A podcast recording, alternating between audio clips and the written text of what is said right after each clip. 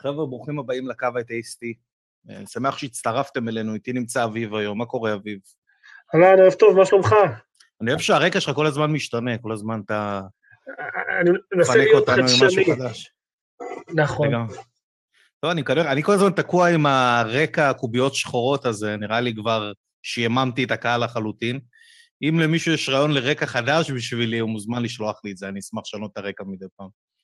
חבר'ה, ברוכים הבאים לקו האתאיסטי. מי שלא יודע, הקו האתאיסטי זו תוכנית אינטרנטית ראשונה מסוגה בישראל, שבה אנשים שמאמינים וגם לא מאמינים יכולים להתקשר אלינו בשידור חי ולדבר איתנו על כל מה שקשור לדת, אמונה, אתאיזם, דברים מהסוג הזה.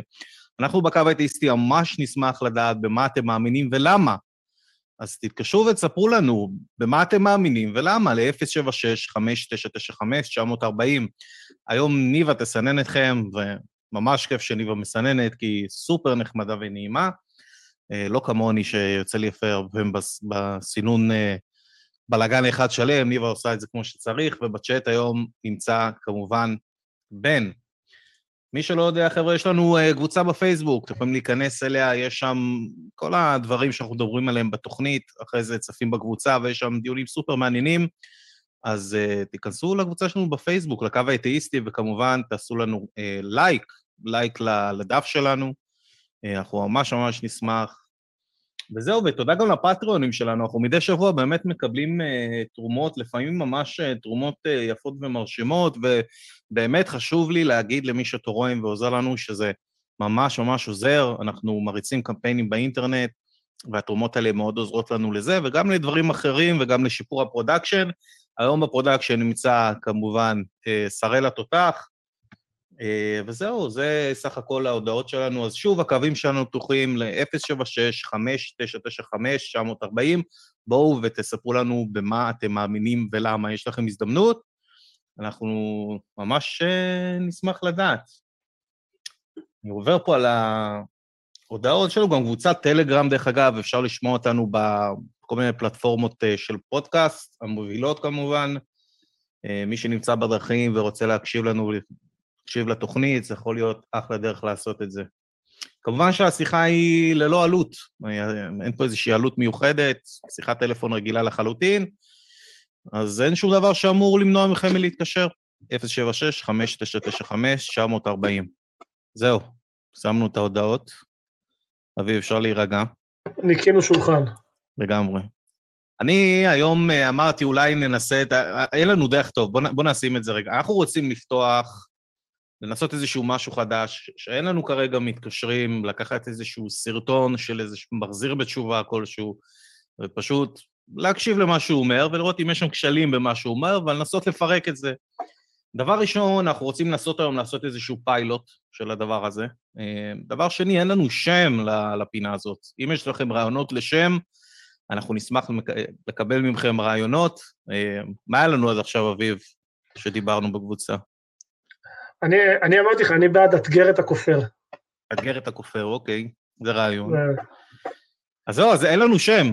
אם יש מישהו בקהל שיש לו שם מגניב לפינה הזאת, מוזמן להציע, אה, ונראה, אולי אנחנו נלך על זה. טוב, אני עובר פה על הדברים. חבר'ה, אין לנו כרגע מתקשרים, אז שוב אני חוזר למספר 076-5995-940. יש איזשהו סרטון שהורדתי כבר של זמיר כהן, שהוא מדבר בעצם על אבולוציה וכל מה שקשור לנושא הזה. אז, אז שוב אני חוזר, חבר'ה, זה פיילוט, אנחנו ננסה להריץ את זה, לראות איך זה עובד, אה, ואנחנו נלך על זה, אז... אוקיי, אנחנו נתחיל את הסרטון. בואו נקשיב לו ביחד, ו...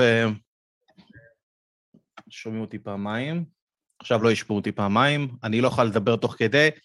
אם לא שומעים את הסרטון, חבר'ה, אז תרשמו לנו בצ'אט, שנוכל לראות מה אפשר לעשות. אז בואו נקשיב.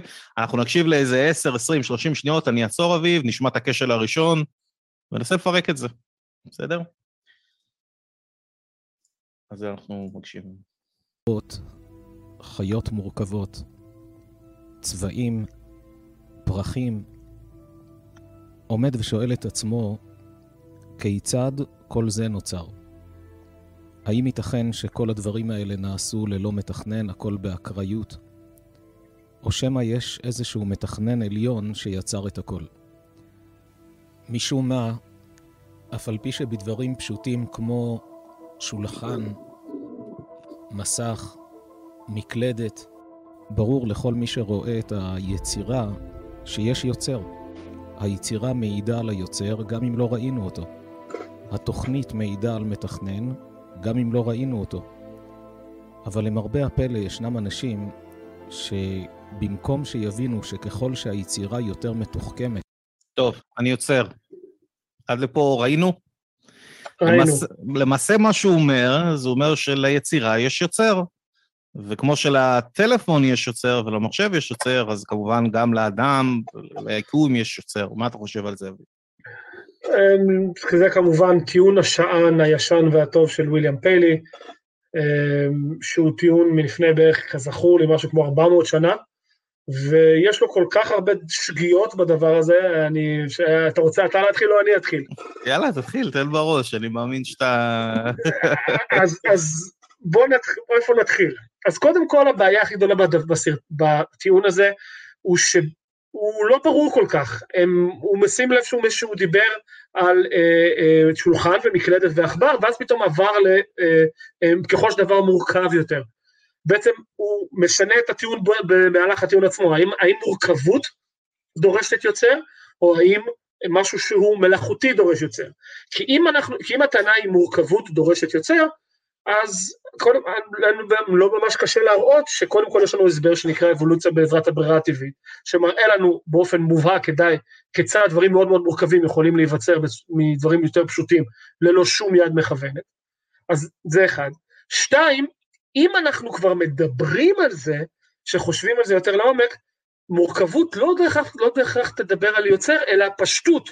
ככל שמוצר משיג את המטרה שלו בצורה פשוטה יותר, ככל שיש יותר דברים פשוטים, ככל שעושים את זה בצורה יותר אלגנטית ונכונה, אז אתה אומר, פה מישהו תכנן את זה. מצד שני, כשמסתכלים על עולם שהוא כל כך מבולגן, עם המון המון בעיות מובנות, אתה אומר לעצמך, אוקיי, אם זה היוצר, אז זה עושה חרא של עבודה, עם כל הכבוד. אה, אה, זה, זה בבעיות הללו. אז כאילו, גם בבעיה כזאת. עכשיו, מעבר לזה, הטיעון של הטיעון השען עצמו, המקורי, עם המקלט והעכבר, לא עובד מה, מהסיבה הפשוטה. אם אנחנו מתחילים לדבר על, על כשלים לוגיים, פה יש פה הנחת המבוקש. למה? כי אתה כבר מראש יודע שהמקלדת, או עכבר או מחשב, הם מוצרים מלאכותיים. אתה יודע את זה, זה מובנה בתיאור, כמו השעון, השעון הוא מלאכותי. יש ראיות מצד... לכך שהם בני אדם בנו אותם בעצם. נכון, אנחנו יודעים איך, איך שעונים עובדים, יודעים איך מייצרים אותם, יודעים למה ייצרנו אותם, איך זה התהליך שזה קורה. הטיעון הזה מתפרק בשנייה שאתה מחליף את הדבר המלאכותי בדבר טבעי. כלומר, הלכתי על החוף, ובמקום ראיתי שעון, ראיתי אבן. מיד הבנתי שלאבן הזאת יש מתכנת. מה, למה? אה, אתה מבין מיד שהטיעון הזה לא עובד. כלומר, מראש ההנחה היא שהדבר שעליו אתה מדבר הוא משהו שאתה כבר יודע מראש שהוא מתוכנן. הטיעון הזה לא עובד אם אתה אה, לא יודע מראש אם הדבר הזה מתוכנן. ומעבר לזה הוא גם self-defeating, כי הוא מפיל את עצמו, כי אה, יש פה סתירה פנימית, כי אם היקום הזה מתוכנן ויש לו מתכנן, אז הכל מתוכנן. אתה לא הולך על חוף ים ורואה שעון, אתה לא רואה את המחשב ואת המקלט, וזה הכל מתוכנן. אז אם הכל מתוכנן, לא אמור להיות לנו את היכולת להבדיל בין זה מתוכנן, אבל זה מתוכנן אבל אחרת.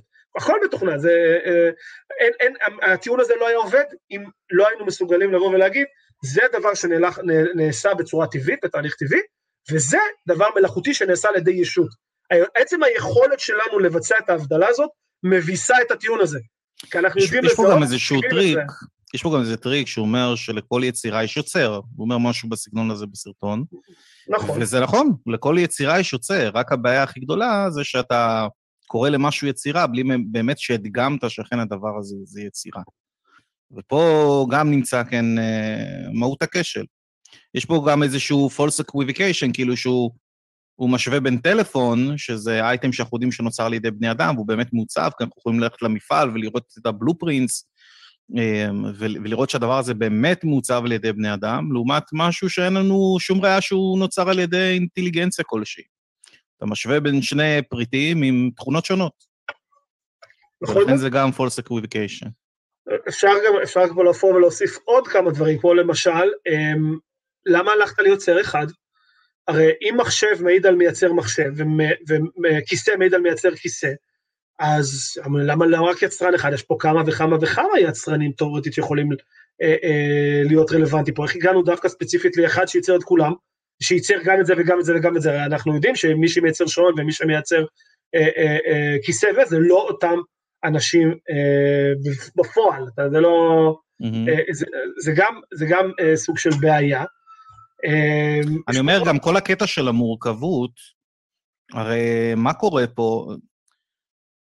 זה כמו לומר, אה, אה, לדוד שלי סילבן יש שפם ולהיטלר יש שפם, המשמעות היא שגם דוד שלי סילבן נאצי.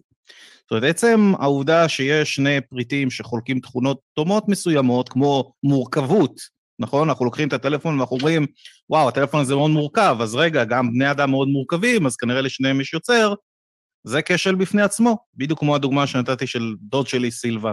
עצם העובדה שיש שתי פריטים שחולקים תכונות דומות, לא אומר ששאר התכונות שלהם דומות.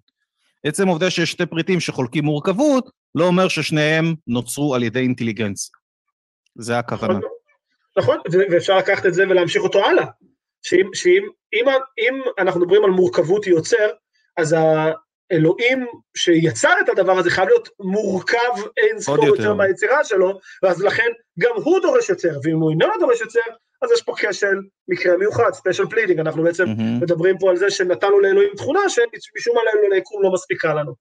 כלומר, הטיעון הזה כשל בכל דרך אפשרית, אפשר לחשוב על עוד אופציות ועוד מקומות להראות כמה רע הוא אה, אה, אה, וכמה הוא פשוט לא מסתדר, ועדיין מדהים אותי ש-400 שנה אחרי, או כמה שזה היה, עדיין אנשים טוענים את השטויות האלה. אתה יודע, אמרת משהו יפה על קטע של מורכבות, ושמורכבות היא לא ראייה מספיק טובה לכך שהדבר הזה באמת נוצר על, יד, על ידי אינטליגנציה. פעם חשבנו שחיות, נכון? נוצרו כפי שהם. אמרנו, בואנה, לא יכול להיות, תסתכל איזה, איך הם דג שוחה במים, זה פשוט בלתי נתפס כמה הוא יעיל. ואנחנו הבנו בשלב יותר מאוחר שהדג לא תוכנן על ידי איזושהי אינטליגנציה תבונית, אלא על ידי התהליך של אבולוציה והברירה הטבעית. זאת אומרת, מורכבות יכולה מאוד להתל בנו. מורכבות היא, אתה יודע, דרווין הראה לנו בצורה יפה שמורכבות זה לא סיבה מספיק טובה להאמין שמשהו נוצר על ידי אינטליגנציה. בוודאי, במיוחד, במיוחד שאנחנו רואים בכל דרך אפשרית שמורכבות נובע, שיכולה בהחלט להיווצר מפשטות, משהו יותר פשוט, משהו יותר פשוט ויותר פשוט ויותר פשוט, וזה אה, אה, אה, פשוט, עוד פעם, זה, זה טיעון שאתה, עוד אפשר, כאילו, הטיעון הזה עוד פעם נופל, שאתה נגיד, בוא נחשוב על משהו שהוא גם טבעי וגם מלאכותי. לדוגמה, הלכתי ביער וראיתי בריכה. מיד הבנתי שמישהו חייב לתכנן את הבריכה הזאת. רגע, לא, אבל בריכות יכולות להיווצר גם באופן טבעי, אז איך הבנת, איך הכרת את זה? כלומר, שוב, זה לא עובד, זה עובד רק אם מראש, אם אתה יודע ש... ואגב, בלי שום קשר, עזבו, נשים שנייה את הטיעון הגרוע הזה בצד, זאת שאלה מצוינת, איך אנחנו מזהים תכנון, ואיך אנחנו מזהים משהו שהוא מתוכנן. כי הרבה מדברים על, אתה יודע, קצת מפגש עם תרבויות אחרות, אולי מכוכבים אחרים, איך אנחנו נזהה מוצר שהוא מוצר שהוא לא, שהוא לא טבעי של תרבות אחרת. אבל זה, זה עדיין רע מאוד בכל נושא של... אגב, ש... אני רק אוסיף דבר אחרון, תכף אנחנו נתקדם. כשאתה בא לייצב מוצר, ואתה גם נגעת בנקודה הזאת, בוא נניח שאתה רוצה להגיע לאיזושהי מטרה מסוימת, אתה רוצה שהמוצר הזה ישיג איזושהי מטרה מסוימת. יש לך שתי דרכים להגיע למטרה הזאת. הראשונה היא סופר מורכבת, והשנייה היא סופר פשוטה. בתור אה, אדם חושב, בתור אינטליגנט, אוקיי, באיזה דרך אתה היית בוחר כדי להשיג את המטרה הזאת? כשאנחנו הולכים ואנחנו רוצים ל- ל- ליצור, אמ, אני מנסה לחשוב על משהו סופר בסיסי, מוחץ לימונים, אוקיי? בשביל הסלט שלנו. יש לנו מצד אחד דרך פשוט לקחת איזשהו משהו פשוט שאתה לוחץ בו, לא, מוחץ את הלימון ויוצא ממנו אמיץ, או שאני אצור מחשב קוונטי מטורף ש... פותח, אה, יוצא, יורה חלקיקי בשביל להגיע למטרה הזאת, זה, אין סיבה לעשות את זה. ד, דווקא כמו שאמרת, פשטות מעידה דווקא על יצירה אינטליגנטית ולא מורכבות. אני רוצה להוסיף, אני רואה פשוט בצ'אט שמישהו שואל, האם אני אמצא שעון משתכפל, האם אני לא אשיג תכנון? אמצא שעון, נקודה, אני אשיג תכנון. אני שעון... נקטעת, רגע, רגע, נקטעת, תחזור שוב. אני אומר שאם אני אמצא שעון רגיל, אני, זה מעיד על תכנון, שוב, כי אני יודע מראש ששעון מתוכנן. אז יש לי mm. את הידיעה מראש הזה. השעון המשתכפל, לא, לא עשיתי פה משהו יותר מרשים. כי יכולת שכפול זה משהו שאנחנו יכולים גם לעשות בעצמנו, אנחנו יכולים לייצר מוצרים שמשכפלים את עצמם. זה לא, זה לא, זה לא משהו מפתיע, וזה לא מפתיע שגם באופן טבעי זה ייווצר, כי שוב בטבע אנחנו רואים ששכפול עצמי קורה עצמאית. אנחנו רואים שדברים, אנחנו לא צריכים שמישהו ייצר את זה, אז בוא, אני, בוא... אני לא מבין איך זה, איך זה מוסיף לזה משהו. בואו אה, נקשיב, אני מאמין שהטיעון הזה יגיע בהמשך. אה, יוסף נחמן אומר מהצ'אט, האמונה הפרי יצירתו של ההיגיון היא של הבורא, לא מוגבל בזמן. הוא איננו תחת מטריה של חוקים כלשהם. אם הבורא היה מוגבל באיזושהי הגבלה, הוא היה נכנס תחת המטריה של השאלות. מי עצר אותו, מי ברא אותו. מה אתה חושב? לא, אני, אני לא כל כך... אה, אה, עוד פעם, אם, אם, אם, הוא, אם הבורא היה בוגד להגבלה, שוב, זה הבעיה פה אנשים שמשתמשים בשפה לא נכונה או בשפה לא מועילה. מה זה בורא שהוא לא מוגבל בכל הגבלה? אני לא מבין מה זה אומר. האם, האם הוא יכול למות? אתה אומר לי, לא. אז הנה, הגבלתי אותו, הוא לא יכול למות, הוא מוגבל. אז, אז, אז איך, מה זה בורא לא מוגבל? האם הוא בורא? הוא יכול להיות לא בורא? הוא יכול להיות לא בורא? לא. אז, אז הנה, הגבלתי אותו. השימוש במונח לא מוגבל לא עוזר לנו בשום דבר, זה פשוט שפה לא מועילה, אני לא מצליח להבין כל כך, אה, אה, אה, זה כמו להגיד, הוא בלה בלה בלה בלה בלה, אוקיי, אני לא מבין מה זה אומר, אתה תצטרך, אתה תצטרך להסביר איך אתה מסביר את הבלתי מוסבר. זה דעתי לפחות. אני רק רוצה להגיד, חבר'ה, הקווים שלנו פתוחים, ברגע שאנחנו נקבל שיחה, אנחנו ישר נעלה את הבן אדם לאוויר, תתקשרו אלינו ל-076-5995, 940. אה, אני רואה כבר שיש לנו מתקשר, אז תכף אנחנו נעלה אותו לאוויר, אבל בואו רגע נמשיך להקשיב לסרטון. רק שנייה. כך גם היוצר יותר מתוחכם, בעל יכולות גדולות יותר. יש... אה, בקטנות הם שלמים. בכל מה שקטן, כמו שולחן, ברור שיש יוצר, רכב, ברור שיש יוצר. אבל כשמדובר בבריאה המורכבת, והמדהימה לאין ארוך, פי ביליוני ביליונים מכל יצירה אנושית, דווקא שם לפתע עומדים ונבוכים, האם כל זה נוצר לבד? אולי בכל זאת האבולוציה נכונה כשהיא מדברת על התפתחות מקרית ללא מתכנן. זה דומה בדיוק לאדם שיאמר שברור לו שאחד ועוד אחד הם שניים, שניים ועוד שניים הם ארבע, אבל במיליון ועוד מיליון, אומר פה אני כבר מסופק, האם מדובר בשני מיליון, אולי מדובר בשמונה מיליון. הרי הדברים ברורים מעליהם שאדרבה, ככל שהמערכת יותר מורכבת, ככל שהיא יותר מתוכננת, בהמשך נראה כמה דוגמאות שנוגעות לפרטים שונים, מערכות מתואמות מדהימות בטבע, שלא ייתכן שהמערכות האלה נעשו ונוצרו מעליהן ללא יד מכוונת, ללא מתכנן עליון. אמנם השאלה הבאה תהיה מיהו, מיהו אותו מתכנן. אבל ראשית, עלינו להסכים שכאשר רואים יצירה מורכבת, כשרואים את הבריאה, ודאי שיש כאן כוח עליון שיצר את הכל, ישנה תבונה עליונה, בעלת יכולות שאין כמותם אצלנו, בעולם האנושי, בעולם בני האדם, אין כמו היכולות של מי שנמצא מעלינו, של אותה תבונה עליונה, של אותה ישות עליונה, שיצרה ועשתה את הכל. האסטרונום הבריטי, פרד הויל. טוב, בעצם זה ממשיך את הנחת המבוקש, הוא מניח שיש פה יצירה, בלי באמת להדגים שאכן מדובר פה ביצירה, ושוב הוא חוזר על העניין הזה של המורכבות, מכיוון שבעצם העולם הוא כל כך מורכב, אז לכן מדובר ביצירה, והפרכנו את זה, אני רק רוצה לשים לב, הוא אמר שם משפט. אנחנו הולכים להראות מערכות שלא יכלו להיווצר באופן טבעי. טיעון מהיעדר דמיון. בדיוק, טיעון מהיעדר דמיון, זה אחד. שתיים, אני רוצה להדגיש נקודה שלא הדגשנו פעם קודמת, בצירה הקודמת, ואני חושב שמאוד חשוב להבין.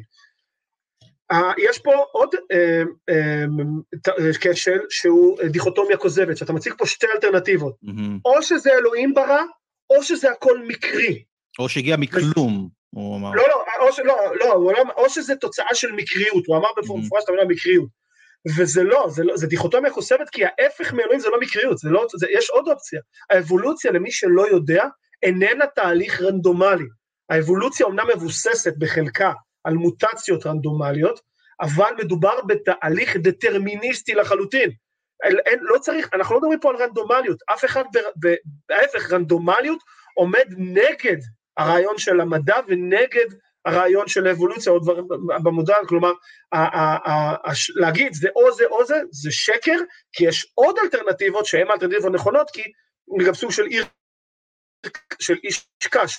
כי באופן ברור לחלוטין האבולוציה לא אומרת שזה תוצאה של רנדומליות, ההפך, זה תהליך מאוד דטרמיניסטי ש, שחייב להתרחש כמו שהוא. אז זה שוב גם פה עוד כשל של דיכוטומיה כוזבת. טוב, מעולה. אנחנו, אנחנו תכף נמשיך את הסרטון הזה. אני רוצה להעלות את המתקשר הראשון, את חיים. אמ, אני רואה אבל שהוא לא סיים את הסינון, אני לא מנסה, אני מנסה להבין למה. טוב, תכף אנחנו נחזור לחיים, תכף אנחנו נעלה אותו. כן, אני מסכים איתך לגמרי, תשמע, אמ, אני חושב, גם מסרטונים אחרים שראיתי של... של הרב זו, שמן הוא לא תומך באבולוציה, ואבולוציה, חשוב להגיד שזה עובדה. אבולוציה זו עובדה שאפילו נצפתה במעבדה על חיידקי קולי. יש את תיאוריית האבולוציה, שזה המודל הכי טוב שהצלחנו להרכיב, שמסביר את מגוון החיים על כדור הארץ. אתה יכול לא לקבל את תיאוריית האבולוציה, זה בסדר גמור, אתה תהיה כמובן לא רציונלי, בגלל שהראיות הן overwhelming, יש כמות ראיות פשוט פסיכית לכך שתיאוריית האבולוציה היא אכן מודל די מדויק לאיך החיים התפתחו על כדור הארץ, ואיך הגענו למגוון חיים כמובן כל כך גדול. אבל uh, היא עובדה, היא עובדה בדיוק כמו שגרביטציה היא עובדה. גם גרביטציה, גם לגרביטציה יש תיאוריה, יש את תיאוריית הגרביטציה, אז מה, אתה מתכחש לגרביטציה? אבולוציה היא עובדה, אבולוציה היא אפילו עובדה שקורית היום. זאת אומרת, תסתכל ב... על הקורונה, על וירוס הקורונה. וירוס הקורונה עובר מוטציות משל עצמו, עובר מוטציות משל עצמו, ואנחנו כמובן סובלים מזה, אבל זו דוגמה יפה לאבולוציה. ואז יש את האנשים שבאים ואומרים לך, רגע, לא, אבל זה מיקרו-אבולוציה. נכון? אתה מכיר את זה? זה מיקרו, מה, לא. איזה... איך הגעת מכלב לבן אדם? כאילו, אתה מכיר כל הדוגמאות האלה. בוודאי, שזה אגב, זה פשוט משעשע, כי הסרטון, שמת את הדוגמה שלו, שזה בדיוק עבדה, אבל הפוך. של אין בעיה, זה יכול להפוך לזה, זה יכול, זה בסדר, מיקרו ולזה בסדר, אבל לא, לא, יש לזה קו מסוים שמיקרו לא יכול להפוך למקרו, והם לא מסוגלים להדגים איפה הקו הזה. אבל זה לא באמת קיים, הקו הזה לא באמת נכון. קיים, חשוב להגיד נכון. את זה. זה סך הכל מדובר על טיימסקל שונה. כשמדברים על טווחי זמן הרבה הרבה יותר גדולים, שאנחנו מדברים על מעברי צורות, כמו שאנחנו קוראים להם, הרבה יותר גדולות. אה, אין דבר כזה, בעולם המדע אין דבר כזה שנקרא באמת מיקרו-אבולוציה ומקרו-אבולוציה, זה פשוט המצאה של אפולוג'טים, של אפולוגטים, כאילו, אה, אין דרך אחרת. אה. זה פחות רלוונטי, בעולם הביולוגיה כמעט לא משתמשים במונחים האלה, כי זה פשוט לא רלוונטי. אתה יודע, יש, נתקלתי בדוגמה יפה, אמרו לי, תראה לי לא יודע מה, אה, אני לא זוכר את הדוגמה הזאת, אבל אה, יש איזו דוגמה יפה לאיזושהי ארנבת מפלורידה, וארנבת מאלסקה, שאת שתיהן היית מגדיר כארנבות, אם היית מסתכל עליהן, היית אומר, אה, זה ארנבת וזה ארנבת, בדיוק אותו צורה לחלוטין, אבל הן לא יכולות להתרבות אחת עם השנייה, זאת אומרת, הפערים הגנטיים ביניהם כל כך גדולים, שלא מתאפשר רוויה ביניהם. וזו דוגמה מאוד יפה להפרחת הטיעון הזה של המיקרו-אבולוציה, כי הנה יש לך שתי צור אורגניזמים, שעם שתי צורות דומות לחלוטין, ועדיין לא יכולות להתרבות אחת עם השנייה, כי הפער הגנטי הוא גדול מספיק. בדיוק. טוב, אמ, אנחנו נעלה את חיים. חיים הוא מאמין. אני חושב שחיים לא התקשר אלינו הרבה זמן, וחיים רוצה לטעון שיש לנו בחירה חופשית, ואם נסכים על זה, זה מקדם את הדיון השקול שיש לו עם חיים. מה קורה? שבוע טוב. חיים, אתה איתנו? חיים? ננסה לזה לתת הזדמנות אחרונה. חיים, אתה איתנו? כי אני כן העליתי את חיים, אני כן רואה אותו בפולין סטודיו. טוב, אני אחזיר אותו. נראה לי הוא לא, לא קולט שהוא בחז... זה. יכול להיות, יכול להיות. ניבה, אם את יכולה לנסות לתפוס לנו אותו, ואז להגיד לנו ונחזיר אותו? בדיוק. כן, כל ה... אני חוזר לנקודה הזאת של, ה... של המיקרו והמקרו-אבולוציה. אני חושב שהדוגמה הזאת מפריחה לחלוטין את כל הטיעון הזה. אתה יודע, זה מצחיק, הרבה... יש הרבה פעמים טיעונים של מאמינים שאומרים, מה, אבל אף פעם לא ראית קוף שמוליד בן אדם. ואני חושב שיש איזושהי אנלוגיה יפה שמסבירה את כל הנושא של אבולוציה והשינויים שמתרחשים לאורך זמן, זה שאני אשאל אותך שאלה כזאת, אבי, ואתה תשחק כרגע את המאמין, כן? כן. אני אומר לך, תשמע, אתה תבדיל בין טל בין של... אני בן 35, אוקיי? אתה תבדיל בין טל בן 35 לטל בן 35 ביום? לא. לא תוכל להבדיל בשום צורה. טל בן 35 וטל בן 35 וחודש, אתה תבדיל? כנראה שלא. כנראה שלא. טל בן 35 ויש טל בן 48. זה כבר כנראה כן אני אצליח לראות. אז, אז, אז בואו נדמיין, אם אנחנו רוצים לדמיין את האבולוציה, נדמיין שכל יום זה, זה דור. דור שלם של, של אורגניזם מסוים. בטווח מאוד קצר, כנראה שאתה לא תראה כמעט שום הבדל. הם יראו, יראו לך זהים לחלוטין. אבל כשאנחנו מדברים פה כבר על מאות אלפים ומיליוני שנים, אז כבר אתה תתחיל כנראה לראות אה, הבדלים מאוד גדולים, אם הסביבה תלחץ אותם להשיג הבדלים. כי אתה יכול לראות הרבה אורגניזמים שלא השתנו כל כך הרבה, כמו התנינים לדוגמה, שהם אורגניזם כל כך מוצלח, שלא היו לחצים סביבתיים כל כך גדולים כדי שישתנה. הוא ממש, תנין עושה מה שהוא עושה ממש ממש טוב, ולכן לא היה לחץ עליו, הם פשוט שרדו כפי, כפי שהם. זה, זה, זה דוגמה מאוד נכונה, יש גם את הדוגמה כמובן, קודם כל מה שצריך לזכור זה שאם מישהו חושב שקוף יוליד פעם בן אדם, אז זה, אם ביום, ביום שזה יקרה זה בערך מפריך אה, אה, את אה, תורת האבולוציה, ביום שזה יקרה, כי זה בדיוק הפוך ממה שזה אומר. דוגמה נוספת נהדרת זה שנגיד שפות, אנחנו מדברים על שפות. נגיד, אנחנו יודעים שנגיד אנגלית או ספרדית, נגיד יצאו, נגיד ספרדית, זה, יצאו מלטינית. עכשיו, מעולם, אם, אם לטינית מעולם לא ילדה ילד דובר ספרדית, מעולם לא קרה. אבל עם השנים, איכויות מפרזות, ואתה יכול להגיד, אוקיי, השפה השתנתה, והיום אני יכול להגיד שזה שתי שפות שונות, אבל את התהליך בזמן בזמן שהוא קורה, קשה מאוד לראות, כי זה אה, תהליך מאוד קטן. תסתכל, ו...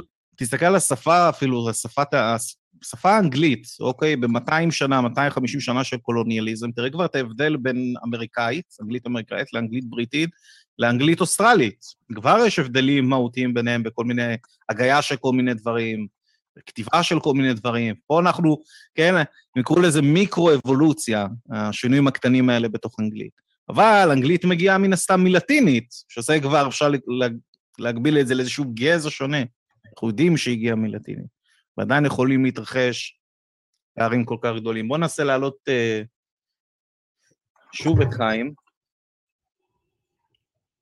חיים, אתה שומע אותנו? חיים? טוב, לא יודע למה חיים לא עונה, אה, אנחנו נחזיר אותו. אנחנו ניקח את אייל, שהוא לא מאמין. אייל, שבוע טוב. אתה רוצה לדבר על יחסים בין מאמינים ולא מאמינים, ומה משתלם? מה קורה? אייל? רגע, אולי... אה, אני הבנתי למה לא שומעים אותם. אז, אז רגע, עוד ננסה להחזיר את אייל, תעלה את חיים שוב, כי אולי הפאק אצלנו. אני מעלה את חיים, כן, כן. פאק היה כאן אצלנו. הבוט לא היה בפנים. חיים, שבוע טוב. עכשיו שומעים אותי, נכון? או, סליחה, חיים, סליחה, סליחה. טעות היא שלי. הכל טוב. מה קורה, חיים? הכל טוב. בסדר גמור, מה שלומכם? שבוע טוב. מעולה. אז אני רגע, אני אזכיר אה, חיים את מה שאתה רוצה לדבר עליו, שהצופים ידעו. אתה רוצה לטעון בעצם שיש לנו בחירה חופשית, ואם נסכים על זה, זה מקדם את הדיון השקול שיש אלוהים. כן. אוקיי. שקול זו מילה חזקה, אבל אה, כן. אה, אוקיי, אז אה, אני אתחבר קצת למי שהיית זוכר שפעם דיברתי איתכם, שטענתי טענות בשבח האינטואיציה, ולדעתי הדיון בבחירה חופשית הוא דיון, שמוכ... הוא דיון שמצביע בצורה די חזקה. זה שהאינטואיציה שלנו אה, משקפת משהו במציאות. ובגלל זה, לדעתי, דיון על בחירה חופשית, אם בסופו של דבר אני אצליח לשכנע אתכם בקיומה של בחירה חופשית, אז אני, אז uh, בעצם זה מעלה את המעמד של האינטואיציה, וככה זה יכול uh, לחזק דיונים תיאולוגיים אחרים. אתה מאמין שיש בחירה אה, חופשית? כן. אוקיי. אני לא רק לא, לא מתערב, אבל בדרך כלל מי שאומר לי שיש בחירה חופשית, אני רק רוצה לדעת מה זה ואיך אתה יודע שיש לנו את זה. סורי. אה, יאללה, מעולה, התחלנו. אה, אז אה, בחירה חופשית, פעולה, אירוע. בחירה חופשית, בחירה היא אירוע שמשפיע על ההתנהגות שלנו, והוא לא אקראי, הוא לא דטרמיניסטי. ולגבי השאלה מהי בחירה חופשית? יכול לחזור על זה שוב? אירוע שמתרחש אצלנו, אה, משפיע על ההתנהגות שלנו, הוא לא אקראי ולא דטרמיניסטי. אז מה הוא? כן, אי אפשר להגדיר משהו על ידי מה הוא לא. אנחנו נצטרך שתגיד לנו מה. הוא כן. למה לא? אוקיי, אם אני- אומר לך שסוס זה לא סרטן, אתה יודע מה זה סוס? בלי לפגוש אף פעם סוס? אם אני אומר שמספר ראשוני זה מספר שלא מתחלק באף מספר שלא הגדרה, שלא קיים לא מחלק, זה, זה מתקיים רק אם המצב הוא מצב דיכוטומי, לדעתי.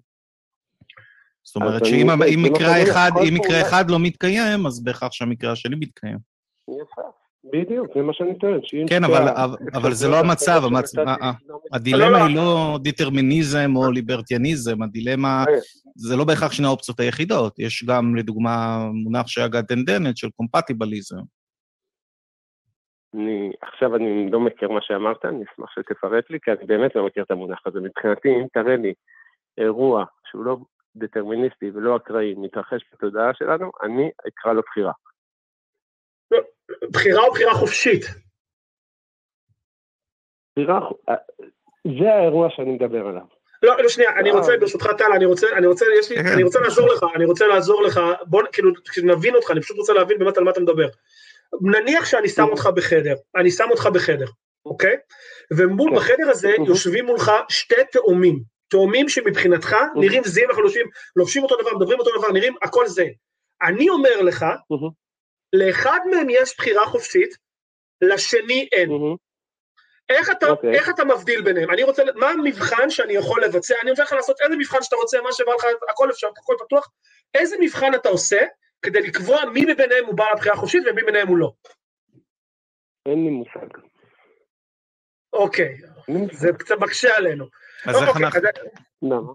אז איך אפשר להגן על הקייס הזה שאכן יש בחירה חופשית, אם אתה לא יכול להדגים לנו איזשהו ניסוי לא, שאנחנו יכולים לעשות בשביל לדעת שבאמת הדבר הזה קיים?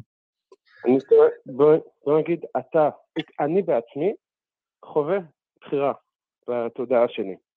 למה שאני אתכחש לחוויה כל כך בסיסית בתודעה שלי? רגע, אתה, אוהב, רואה, אבל... אבל אתה... אני אומר. ח- חיים, אתה אוהב יותר שוקולד וניל או שוקולד רגיל? נגיד. אתה אוהב אוקיי, יותר שוקולד וניל? סתם לצורך המחשה. אתה- נגיד וניל. אני אוקיי, זה משהו שאתה הנכון. בחרת אותו? אתה חושב שבחרת אותו? הטענה, לא, אני לא טוען שכל פעולה וכל העדפה שלי היא בחירית. אבל אני בהחלט טוען שיש דברים שאני בוחר, כן? אוקיי, תן לנו דוגמה למשהו שאתה בוחר. משהו שאני בוחר.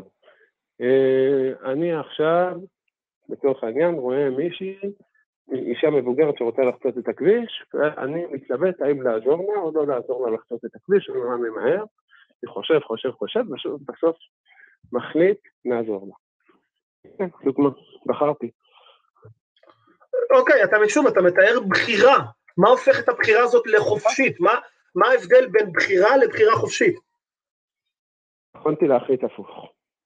אה, אוקיי, אז, אז הבחירה חופשית ליברטנית. אתה מדבר איתנו על הבחירה חופשית ליברטנית, יכול, יכולתי לבחור אחרת. נכון. אחלה, מתקדמים. נפלא. אוקיי. עכשיו, עכשיו- איך אתה יודע שיש לנו את זה? זו החוויה שלי. לא, לא, זה מה לא, שאני לא. מתכחש לחוויה לא, לא, שלי. אני צריך כי זה לא, טיפה כי, כי לראות- שוב, כי, כי אתה עושה, כי אתה עושה פה, לא, לא, שוב, שוב. אתה אומר שיש לך שתי אופציות, התלבטתי לעזור לה, לא עזרתי, בחרתי לעזור לה. זו בחירה, שתינו מסכימים שבחירה קיימת. אף אחד לא מתווכח איתך, בחירה קיימת. אנחנו מסכימים, אתה מסכים, יש בחירה, choice. עכשיו אתה אומר, יכולתי לפעול אחרת. חוץ מ... נכון. עכשיו, יפה, עכשיו, אתה אומר, זה מרגיש לי שיכולתי, למרות שזה קצת לא הוגן, כי אתה אומר, מרגיש לי שיכולתי אחרי שבחרת. כלומר, אחרי שעזרת לה, או לא עזרת לה, אתה אומר, יכולתי לבחור לא, אחרת, אבל לפעמים בידיעה, גם כשהתלבטתי. גם זו בחירה, זו בחירה. זו בחירה, זה בחירה. אתה מתאר בחירה. אני מתלבט בין שתי אלטרנטיבות, יש לי גלידת שוקולד, יש לי גלידת וניל, את זה או את זה, אני יכול לבחור אחד משתיהם, זוהי בחירה. אתה אומר שיש בחירה חופשית. כלומר, יכולתי נכון, לבחור אחרת. כלומר, כלומר, יכולתי לבחור אחרת, אחרי שבחרתי, אם הייתי יכול להחזיר את הגלגל אחורה, אם הייתי יכול להחזיר את כל היקום שתי שניות אחורה, הייתי יכול אולי לבחור אחרת. עכשיו, אני שואל שוב, חוץ נכון. מזה שזה מרגיש לך, אחרי שבחרת שיכולת לבחור אחרת, איזה ראייה אחרת יש לך? אני לא צריך יותר מזה לטעמי. אוקיי. אני טוען שאני, אני אחדד. זו, אני צריך ראייה בשביל שתגיד לי שמה שאני מרגיש הוא לא נכון. לא, אוקיי, זה לספר. בדיוק, כל מערכת, סליחה. השפה שלנו, התפיסה המוסרית שלנו, כן, אבל זה בדיוק, לבנות, חיים, אבל זה בדיוק המהות של טיעון מן. הבורות, שבו אתה אומר שבגלל שאתה לא יכול להוכיח לי שאני טועה, אז אני בהכרח צודק. אתה אומר לי, בגלל שאני לא יכול לא, להוכיח לא, שהקייס לא. שלך לא נכון, אז אתה. מוצדק בלהחזיק בעמדה ש- שאכן יש בחירה חופשית. שתי נקודות. א', לא כל דבר אפשר להוכיח. ב', אני לא יודע אם לא טיעון כל דבר אפשר להוכיח. איך אתה יודע את זה? אה, כי בשביל להוכיח את טענה X אתה, אתה צריך את הנחה Y, ובשביל להוכיח את טענה Y אתה תצטרך את הנחה Z וכן הלאה, בסוף תצטרך להגיע לאיזשהו... מי אמר שזה לא אפשרי? ש... כן, איך תנמק את האקסיומות? אם זה אפשרי, זה אומר שיש קצת הנחות אחרות. לא, אז אני מסכים איתך לא שיש פה סימן שאלה, אבל אתה נקטת עמדה, ולכן אימצת לעצמך נטל לא, הוכחה. לא, רגע. אני- זה- אתה רגע, טענת, עכשיו הטיעון שאמרתי זה למה אפריורי, זה פשוט שלהגיד אין לי הוכחה, זה לא טיעון מספיק טוב בשביל לפסול טענה. נכון. וזה גם לא מספיק טוב בשביל להצדיק טענה, אני מסכים איתך לחלוטין. אם אתה תטען טענה על פי אה, אותו- אותו קריטריון, אתה יש- פשוט לא. עושה כשל של טיעון מן הבורות. לא. אה, לא, יש לי טענה, היא לא הוכחה. היא לא הוכחה לוגית. אני טענה לא- שלי היא שאני מתבסס על החוויה שלי, כל עוד אין לי סיבה אחרת. כן. כן, אבל אתה אומר, בגלל שאין לי הסבר אחר לתופעה הזאת, אז זה מוצדק בלקבל את החוויה שלי. זה בדיוק המהות של הכשל הזה. אתה תצטרך להדגים לנו מדוע אכן יש בחירה חופשית, זה לא מספיק לבוא ולומר, זה החוויה שלי, כי אנחנו יודעים גם שהחוויות שלנו הרבה פעמים בוגדות בנו. אנחנו יכולים להרגיש הרבה מאוד דברים, נכון, ו- ולחשוב שהם נכונים, ובסוף לגלות שהם לא נכונים. לדוגמה, אתה יכול להאמין וממש לחוות שהבת זוג שלך נאמנה לך, אבל בסופו של דבר יכול להיות שהיא לא נאמנה לך והיא בוגדת בך. החוויה הסובייקטיבית שלנו היא יכולה להיות מאוד מעטלת, ולכן אני ואביב, שאתה בא ואומר לנו טיעון מאוד גדול כמו איש בחירה חופשית, החוויה הסובייקטיבית שלך לא מספיקה לנו, אנחנו צריכים משהו מחוץ לחוויה הסובייקטיבית שלך.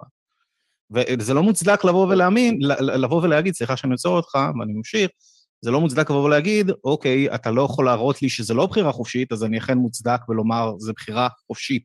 זה בדיוק מהות הכשל של טיעון מן הבורות. מעולה. אמרת שני דברים. תקן אותי אם אני, לפני שאני אתחיל את ההתייחסות, אמרת שני דברים. אחד, הטיעון שלך הוא מהסוג של טיעון מן הבורות.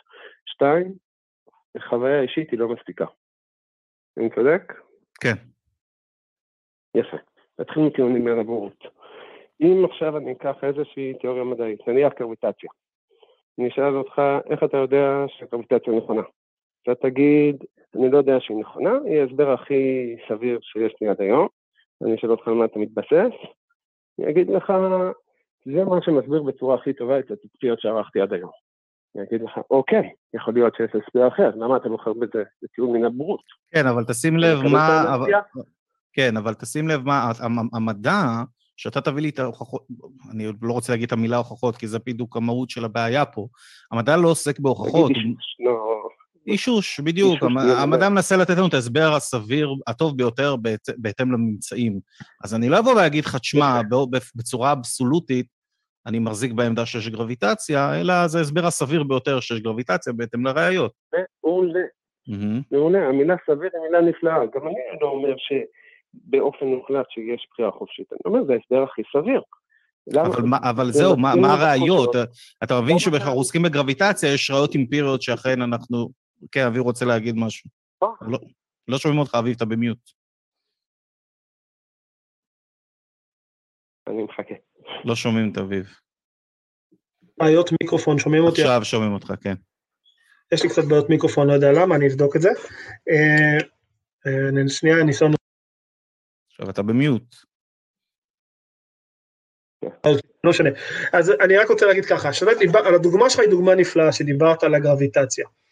הרי איך אני יודע שהמודל של הגרביטציה שלי עובד? כי הוא, המודל הזה מסוגל, מסוגל אה, לספק תחזיות אמינות במציאות.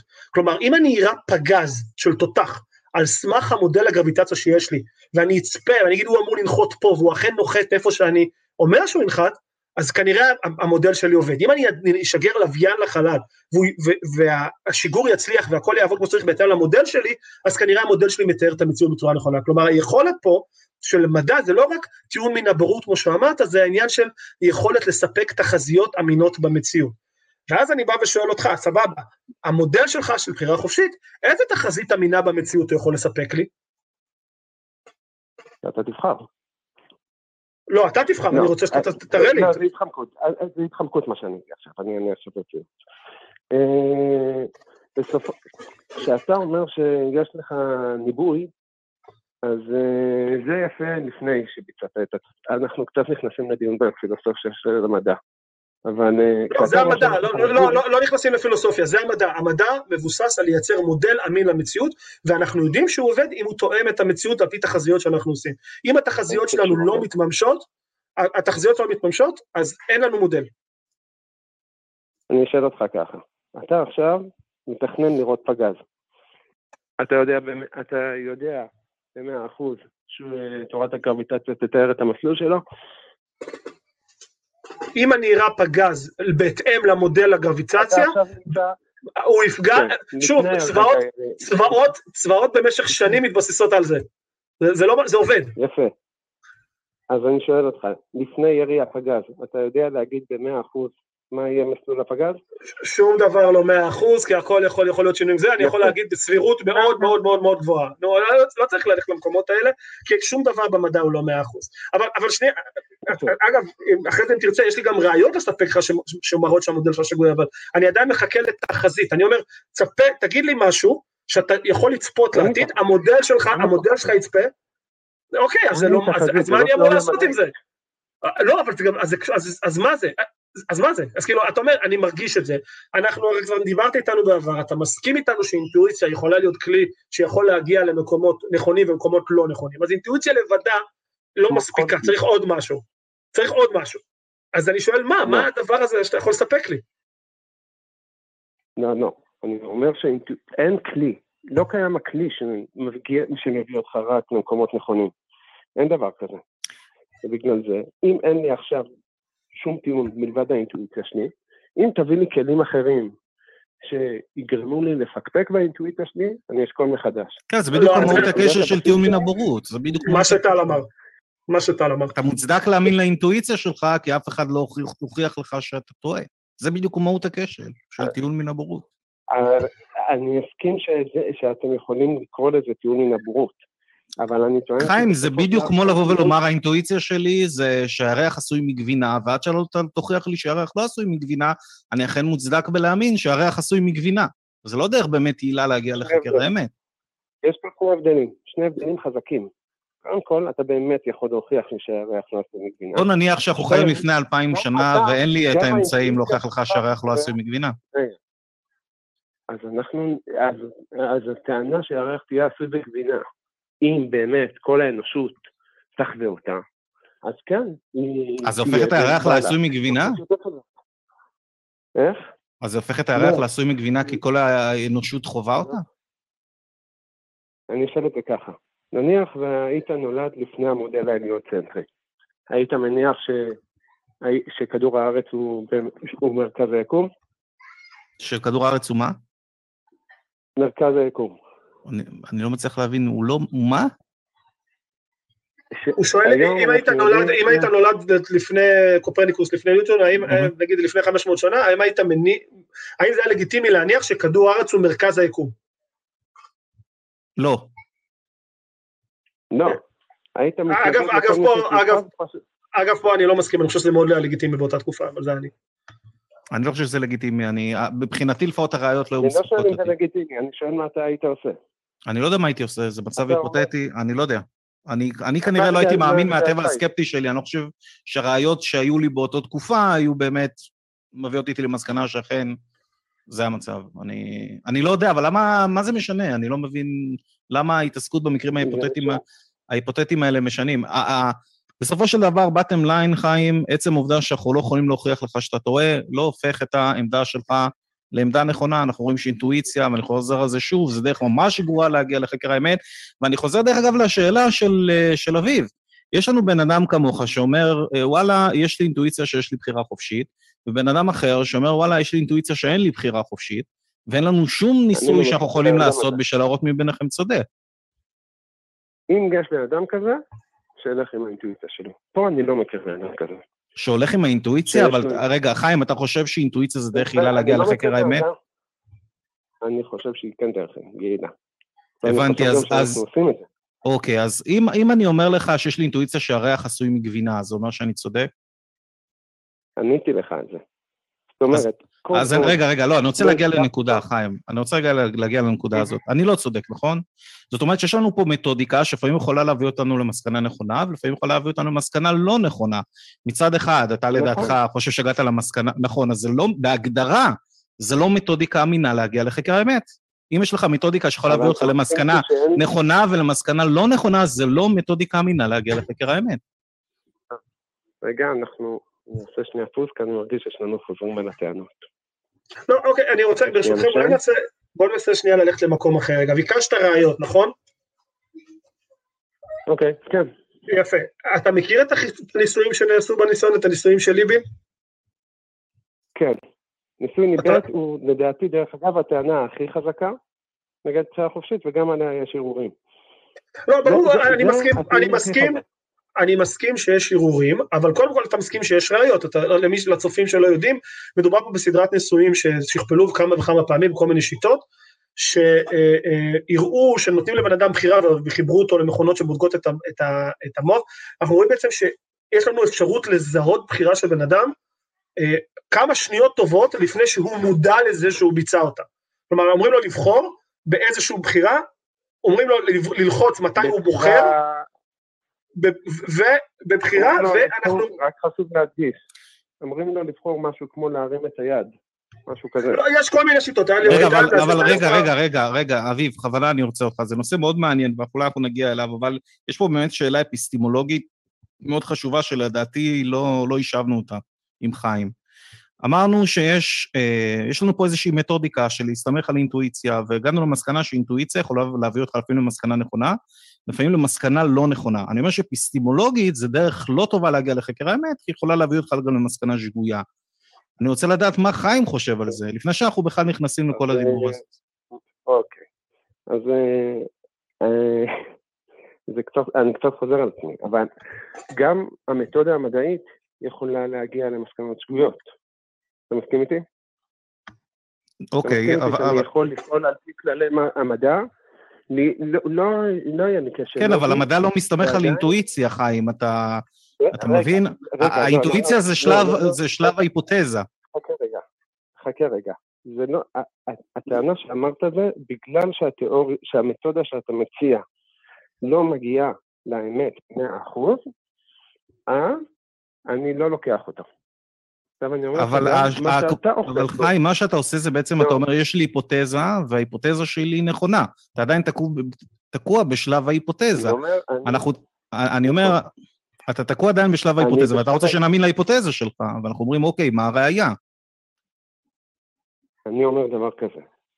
אני אומר שאני נמצא בהיפותזה שלי, אין לי ראייה, אבל כל, מה שאתם קוראים לו טיעון, גם אני קורא לזה טיעון ברות, זה הסמנטיקה. אבל כל עוד אין לי תיאוריה שנשמעת יותר סבירה, אז אני אאחוז בה. אין לי סיבה. זה בדיוק טיעון מן הבורות, אוקיי? זה אוקיי. כשל. חשוב להגיד על השולחן, זה כשל. אוקיי. קראנו לזה כשל, קראנו לזה טיעון מן הבורות. עכשיו נימוק למה זה לא בסדר. זה, זה, נתתי לך את הדוגמה, זה לא בסדר, בדיוק כמו הדוגמה, אני לא אחזור עליה שוב, הדוגמה עם הירח עם הגבינה. אבל עניתי על הדוגמה הזאת. לא, לא ענית, עדיין נשארת לא, בטיעון מן הבורות. אמר, אמרתי, אני, הטיעון הזה הוא לא מביא אותי לוודאות, אבל כן, אני אשתמש, אני, כל עוד אין לי משהו אחר, אני אשתמש באינטואיציה שלי. אוקיי, אז זה בדיוק טיעון מן הבורות, ואתה היית מגיע על פי אותו, את אותה אפיסטימולוגיה, אתה היית מגיע למסקנה שכדור, שהירח עשוי מגבינה. אבל אין, אני אחדד. אנחנו כן נצטרך לדבר על מדע. במדע יש לי היפותזה שהיא פרי של האינטואיציה שלי, נכון? נכון. יפה. אחרי זה אני עושה ניסויים שמאששים את, האינטוא... את ההיפותזה שלי, כן. נכון? מהמם. יפה. אחרי הניסויים אני אומר, אוקיי, אני מאמין יותר להיפותזה שלי, בגלל שיש לי אישוש עבורה, נכון? נכון. יפה. עכשיו, יכול להיות, יש, יכולות להיות עוד הרבה תיאוריות שפשוט לא חשבתי עליהן. אתה מסכים איתי? אוקיי. יפה. עכשיו, למה שאני אאמין דווקא לתיאוריה שעלתה באינטואיציה שלי, ושאני לא אשאר בלהגיד... כי אביב לא אמר. לך שאתה- שהיא שהיא יכולה לחזות תהליכים. אתה יורה פגז ואתה. יכול להגיד בדיוק איפה הפגז הזה אבל יכול להיות שגם ההיפותזות האחרות שלא חשבתי עליהן, גם הן יכולות לחזות תהליכים. פשוט לא חשבתי עליהן, זה הכל. יכול להיות, בגלל זה המדע לא לא. טוען לידע אבסולוטי. גם אני נותן ידע. אבל אתה לא טוען לכלום, כי אתה עדיין תקוע בשלב האישור, שאנחנו... תשים לב מה אה, אתה אה, עשית, חיים, אתה אה, אמרת... רגע, רגע, רגע, לא, לא, רגע, לא, לא. אני אתחיל? אתה, אתה אמרת שאתה מבצע ניסויים שחיזקו את האישוש שלך. שים לב מה אמרת. איפה הניסוי שחיזק את האישוש שלך? לא, רגע, אני שם את זה על השולחן. אתה, יצרת פה שני מקרים, אני אומר חיים, אתה רק, לא. אני, רק אוסיף את זה, אני- ואני אתן לך לדבר שנייה. אתה, אתה יצרת פה שני מקרים עם תכונות שונות. היה מקרה ראשון שנתת, אה, שהוא מקרה המדעי, שבו יש לך אה, איזושהי היפותזה, ואז אתה מבצע ניסוי. במקרה השני, לא, לא יצרת את הניסוי הזה בשביל לאשש את ההיפותזה הזאת. אתה משווה בין שני מקרים עם תכונות שונות. אה, יפה. אז אני, קודם כל אני שם את זה על השולחן. ה- הטענה שלי על בחירה חופשית היא לא טענה מדעית. אבל, לא, עכשיו, איפה ההשוואה היא למדע? גם המדע וגם אני, כשאני מדבר על בחירה חופשית, אני מסתמך על אינטואיציה. אנחנו לא מעוניינים באינטואיציה, חיים. אין לנו, אני מצטער, אני עוצר אותך, רגע. אנחנו לא מעוניינים באינטואיציה. אם הטענה שלך היא לא טענה רגע, מדעית, אז רגע. איזה טענה זאת? מה אנחנו אמורים לעשות איתה? אה, אוקיי, אז, אז בואו נלך צעד אחד אחורה. קודם טענת שההיפותזה מגיעה מהאינטואיציה, נכון? יכולה להגיע מאינטואיציה, זה לא ממש משנה, אוקיי. האישושים, מה שהם עושים בסופו של דבר, הם בסך הכל גורמים להיפותזה להישאר בחיים. הם עדיין לא הרגו אותה. מהמם. כן? אז עכשיו, מה יחיה את ההיפותזה מלכתחילה? אם אה, לא הצלחנו להרוג את ההיפותזה, למה היא נשארת בחיים עדיין? לא הצלחנו להפריך. אבל אני מחפ... מח... עדיין מחכה לחלק של, ה... של הניסויים. מה הניסויים שאתה יכול להציג לנו? לא, אתה, אתה מבין, אתה ממשיך להתעקש על הנקודה הזאת. אוקיי, עשית ניסויים, ואז זה לא רגע, השמיד את ההיפותזה. לא, איפה הניסויים בהקשר שלך? כן, טל, בוא נחדד נקודה מסוימת. הטענה שלי היא לא מדעית, הטענה שלי היא... אז אין לנו, אין לנו לא, צורך בה. לא, לא, שנייה, שנייה, תעצור שנייה, אני רוצה שתעצור רגע. כשאתה אומר שהטענה שלך היא לא טענה מדעית, דבר, זה משפט לא כל כך מדויק. לא מעניין אותי, לדעתי, אם הטענה שלך היא מדעית. הטענה שלך היא על המציאות. אתה טוען נכון. שבמציאות נכון יש, יש, אתה טוען שבמציאות יש, כן. יש כלשהו. ואני שואל אותך, נכון. תן לי כלי להבדיל בין מציאות שבה יש את היש שאתה קיים, ומציאות שבה אין את היש שאתה קיים. אני רוצה את הכלי הזה שיבדיל בין שתי המציאות. עוד פעם, אני אתן לך את זה 20 דוגמאות. יש עולם אחד. יש, יש עולם אחד שבו יש בחירה חופשית, יש עולם שני שבו אין בחירה חופשית. איזה ניסוי אני יכול לעשות היום כדי לזהות באיזה מבין שתי העולמות אני נמצא היום? אתה התחלת בטענה מסוימת וסיימת בטענה הפוכה. אמרת, מה? מה? אני מקבל, ר- אני מפרט. אמרת, אני לא צריך שהטענה שלך תהיה מדעית, וסיימת בשאלה איזה ניסוי אני צריך בשביל להוכיח, לאשש את הטענה. לא, זה לא, לא, לא, לא, עצור, זה לא נכון, לא נכון, לא, לא, עצור, זה לא נכון. אוקיי, אז ה- למה- ה- מה שאני, התיאור, מה שאני מבקש ממך, זה דרך להבדיל בין שתי האופציות. לא, לא הגבלתי אותך לדרך מדעית, לא הגבלתי אותך למתודה. אני רוצה שהיא סך הכל תהיה אמינה, כלומר שאפשר יהיה לבחון את זה בצורה עקבית ואמינה, ואני רוצה שהיא באמת תהיה אפשרית לב- לבחינה, כלומר שאני אשכרה אראה אותה. אני לא, המילה מדע, המילה מדע, לא נכנסה, לה- לא הכנסתי אותה בשום מקום בלקסיקון שלי. אני בסך הכל רוצה לדעת איך, איך, אני, איך אני מסוגל להבדיל. הרי טל מסביר לך פעם אחר פעם, אתה אומר אינטואיציה, אתה מדבר על מודל מדעי, הרי מודל מדעי עובד, אתה כל פעם מתעלם מהנקודה שהוא עובד, אם הוא לא עובד הוא לא מעניין. לא, לא מעניין אותי שאני לא... לא מעניין אותי שאני לא יכול להפריח, אני לא יכול להפריח את קנקל התה של ראסל, אני לא יכול להפריח שיש את אה, אה, אה, יוסף השוקלו על כוכב בגביגה במרחק 4 מיליון טריליות אה, שנות אור מכאן, אני לא יכול להפריך את זה, זה לא אומר שיש לי הצדקה להחזיק בזה. השאלה היא, מה ההצדקה שלך להחזיק בעמדה שלך, ואתה אומר שכל מה שיש לך זה אינטואיציה, אבל מסבירים לך שאינטואיציה זה לא דבר מספיק טוב, כי שוב אני מסכים עם הדוגמה שלך, כי אדם לפני 500 שנה היה האינטואיציה, ואפילו היו לו ראיות לא רעות, מראות שהכדור יוצא במרכז היקום, אבל הוא טעה, אנחנו יודעים שזה מאפשר לנו לטעות. ומה מה, מה תיקן את הטעות הזאת? מודל מדעי, מדעי, כי מה זאת הדרך הכי אמינה שיש לנו, שהצליח להראות תחזיות אמינות במציאות.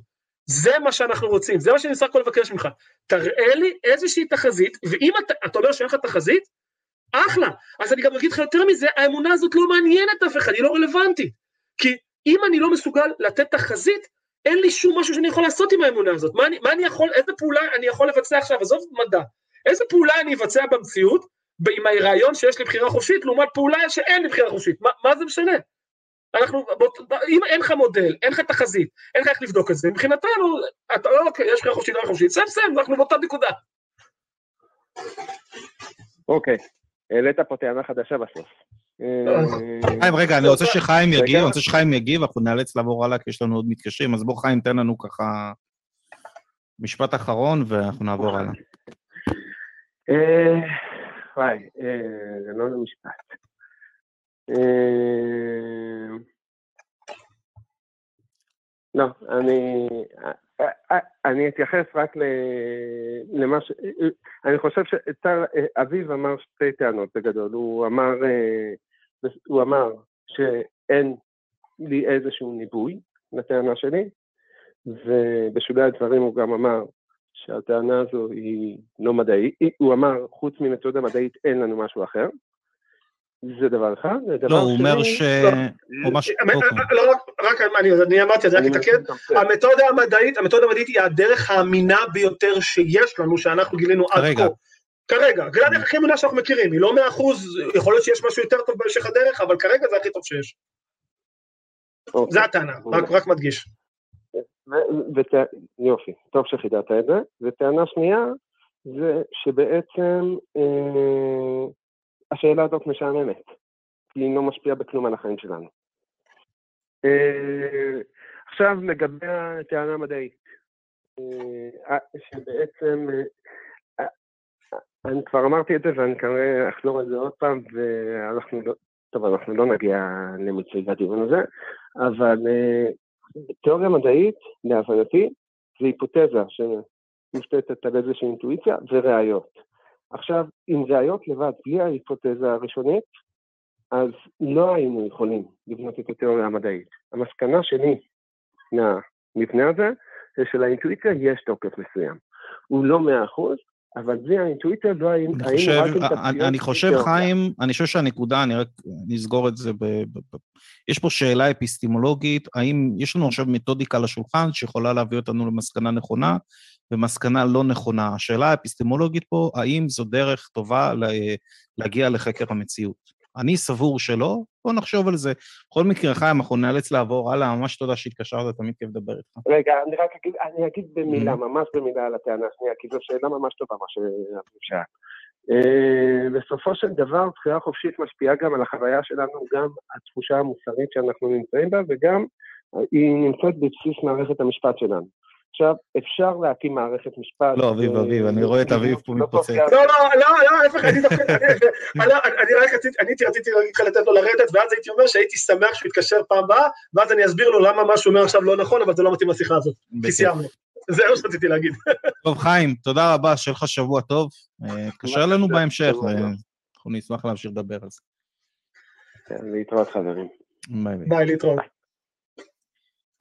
אני רק אגיד משהו אחד, אביב, הרי נתנו את הדוגמה עם הווניל, איזה גלידה אתה אוהב יותר, וניל או שוקולד? ואני לא בטוח שהבחירה לגבי הסבתא שחוצה את הכביש היא כל כך הרבה יותר שונה מהנושא של וניל או שוקולד. כשאתה רואה סבתא חוצה את הכביש, ואתה... עצם העובדה שאתה לא תעזור לה, גורם לאיזשהו סבל מסוים, נכון? ואתה רוצה למנוע את הסבל הזה, אתה מרגיש עם עצמך רע. נכון. אתה, אתה, יכול, אתה יכול להגיד שבאמת זה לא השפיע על קבלת ההחלטה שלך? אני חושב שזה יהיה תמים להגיד דבר כזה. לא היה לי, עצם העובדה שאני רואה סבתא חוצה את הכביש ומתקשה לעבור את הכביש, ואני לא עוזר לה, יגרום לי לסבל, אני לא ממש בוחר להרגיש את הסבל הזה, אני לא יושב ואומר, וואלה, אתה יודע מה, אני ארגיש עכשיו סבל שאני לא עוזר לסבתא הזאת, זה תהליך לא רצוני. אז גם בתוך האלמנט הזה של, של חיים, יש איזשהו אה, אלמנט שהוא לא רצוני שנכנס בפנים. ואני לא חושב שיש הרבה הבדל ביניהם, אני אומר לך את האמת. זה סתם נראה בתפיסה שלנו. אני חושב שהוא לא מצליח להבין את ההבדל של, של, של עוד פעם בין בחירה, שכולנו מסכימים שבחירה קיימת, יש לנו בחירות לבחור בין דברים, לבין מה שהוא טוען של אחרי שבחרתי, יכולתי לבחור אחרת. שזה הטענה, זה מה שבעצם הטענה הזאת אומרת בחירה חופשית, בחרתי, אם היינו מגלגלים את הגלגל אחורה, הייתי יכול לבחור אחרת, שזה, אני מסכים איתו שיש לנו אינטואיציה כזאת, אבל זה, האינטואיציה הזאת שוב מבוססת אחרי שבחרנו, כלומר אחרי שבחרתי את השוקולד, טוב, יכולתי גם לקחת וניל בעצם, כי אחרי שטעמתי. דרך אגב, זה אבל- לא ליברטיאניזם, העמדה הזאת. זאת העמדה שיש דברים שהם דטרמיניסטיים, כמו שאני לא יכול... ליברטיאניזם אומר שאתה אתה יכול לבחור הכל. היית יכול כל, לא, כל סתם, דבר, סתם לקחתי. כל דבר לא, לבחור אחרת. לא, לא, סתם לקחתי את הדוגמה של שוקולד מול וניל, ודאי, יכול להיות גם פיסטוק או משהו כזה, הכוונה פה הייתה פשוט Mm. ספציפית.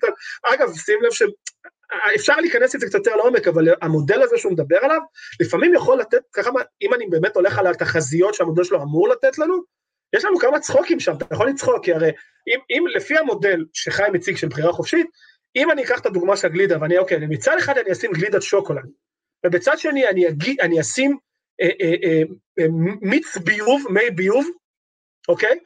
לפי המודל שלו, אני אתן לבן אדם מסוים לבחור את אותו הבחירה בין גלידת וניל לבין מי ביוב, באיזשהו שלב, מתישהו, אם אני אתן את זה מספיק פעמים, הוא יבחר מי ביוב. כי זה בחירה חופשית, זה לא תלוי בבחירה הקודמת. אז זה, זה לא משנה העדפות קודמות, זה לא משנה מי אני, אני יכול לבחור משהו אחר לגמרי. אז במקרה הזה, לפי המוד, המודל שלך מנבא לנו, שאדם אתן את הבחירה הזאת מספיק פעמים, יבחר מתישהו מי ביוב על פני גלידת וניל. וזה קצת מצחיק כשאתה חושב על זה. אנחנו נתקדם. חבר'ה, הקווים שלנו פתוחים 076-5995-940. אם אתם רוצים לתרום לנו, ואנחנו ממש נשמח, כי זה עוזר לנו, אתם יכולים לעשות את זה דרך ה Patreon וגם דרך ה PayPal. ממש אפשר להתחיל מינימום של דולר בחודש. אנחנו משתמשים בזה לעשות כל מיני דברים, חלק מהם זה פשוט לעשות קמפיינים שמביאים מתקשרים לתוכנית, ואם אתם אוהבים את ה content שאנחנו יוצרים פה, אז לכו על זה. יכולים כמובן להצטרף גם כמובן לקבוצה שלנו, שבפייסבוק, יש שם דיונים סופר מעניינים, גם אנחנו המנחים שם. יש שם בלאגן אחד שלם, אנשים, יש שם, דיונים שלפעמים מגיעים לרמה של אלף תגובות. חם שם, חבל על הזמן, אז תיכנסו לשם, וכמובן תעשו לנו לייק בפייסבוק לדף שלנו, זה גם תומך בנו מאוד. וכמובן, אתם סתם צופים בנו, זה גם סופר עוזר לנו, אנחנו ממש מודים לכם.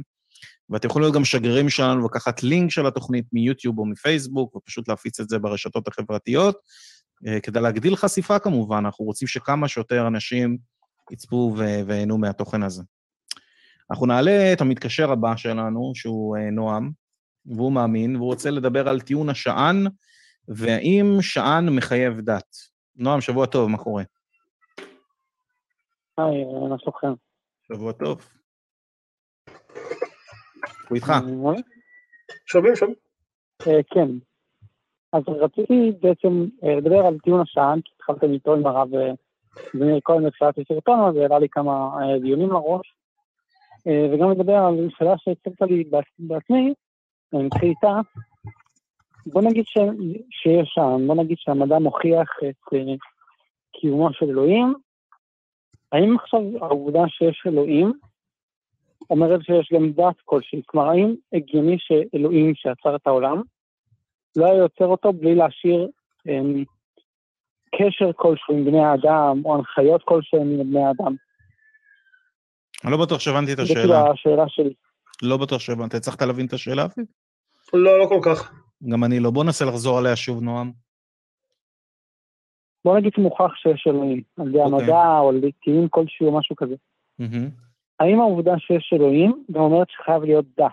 כלומר, האם הדבר הכי הגיוני שאלוהים יעשה בתור אלוהים, אחרי שהוא יצר בריאה, אחרי שהוא יצר את העולם, בני האדם, שהוא גם ישאיר הנחיות לבני האדם, או שהוא ייצור קשר עם בני לא, האדם. לא וישאיר בהכרח. ואם האל הזה הוא אל דאיסטי, אז כמובן שזה לא מחייב.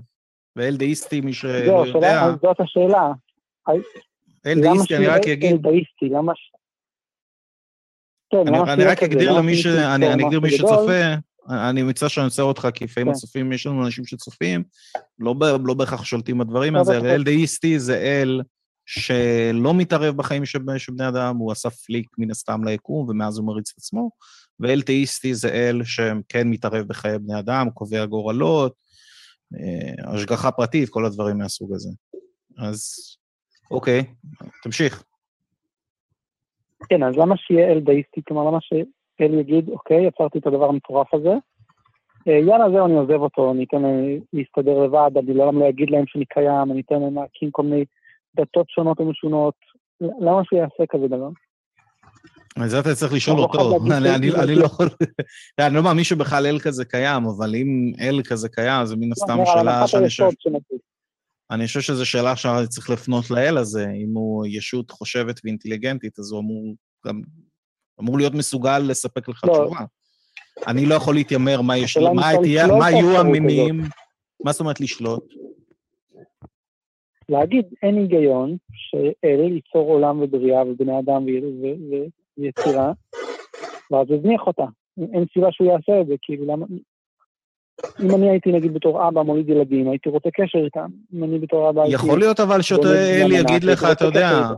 יכול להיות שאותו אל יגיד לך, אין באמת סיבה, סתם עשיתי את זה. מה הבעיה? מה זה סתם? מה, זה, עשיתי את זה, וזה לא סתם ממש מעניין? אותי, אני, לא- אני לא מבין כאילו למה למה זה מחייב. אביב, יש לך מה להוסיף על זה? אני לא... כן, תחשוב על זה ככה, אמ, בנית בית, אוקיי? בנית בית, אוקיי. ובגלל שבבית הזה יש חצר, ובחצר באות כמה נמלים. האם בנית את הבית הזה בשביל הנמלים?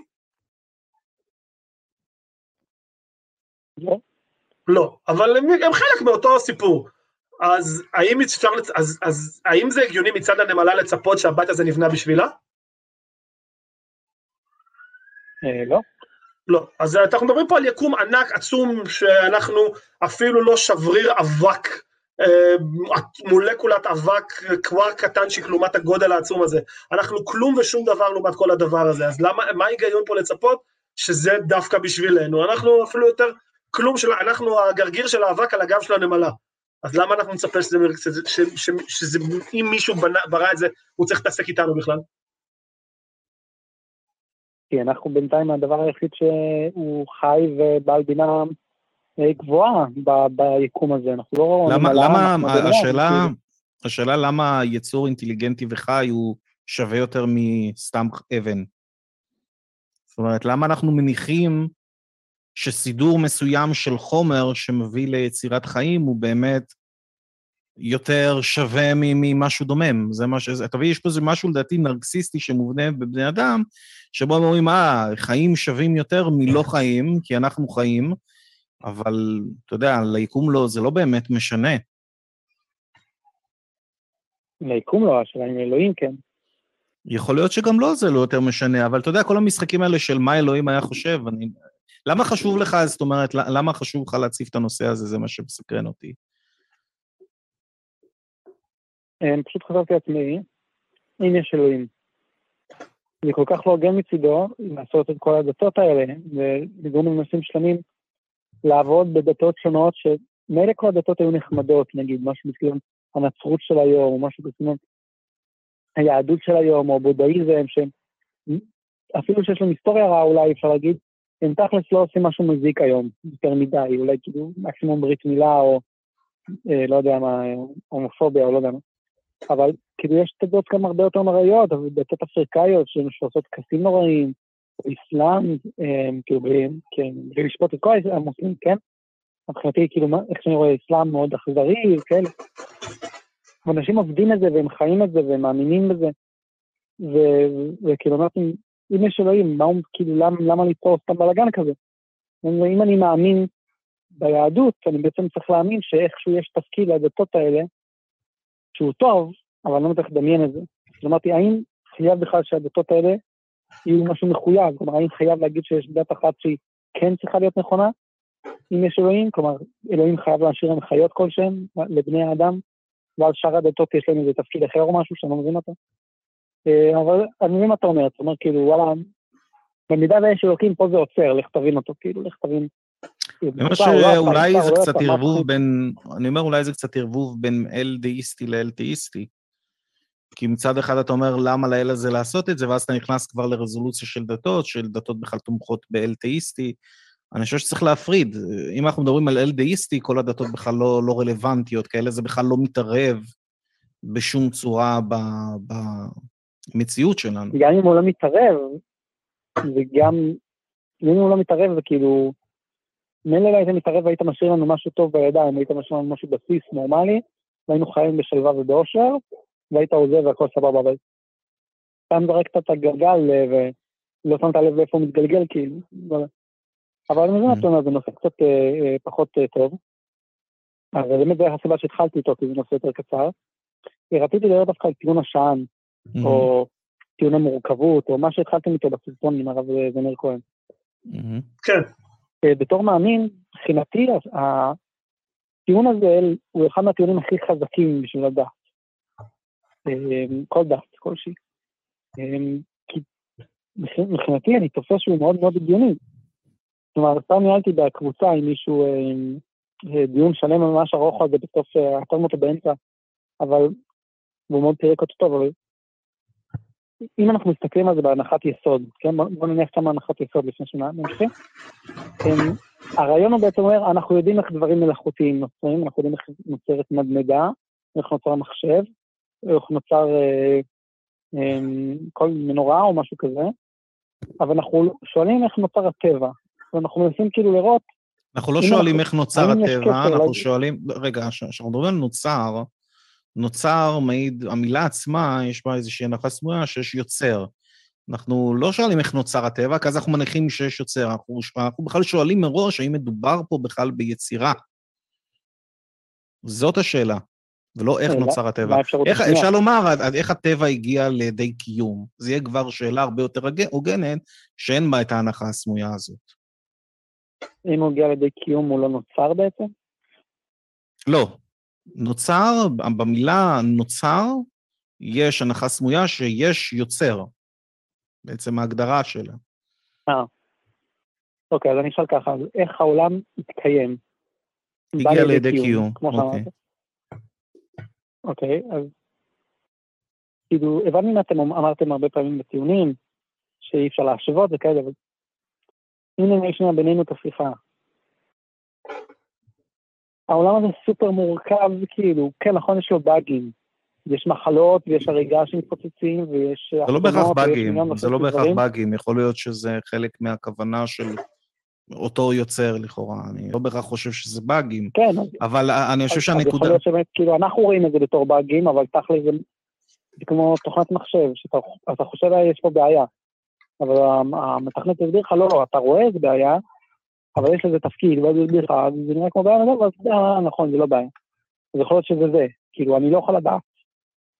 אז האם כל, באמת כל המורכבות הזאת לא מעידה על יותר? כלומר, אה, יש כזה מושג בגמרא, קל וחומר. כאילו, אם יש משהו קל, אז חמור ובטח כמוהו.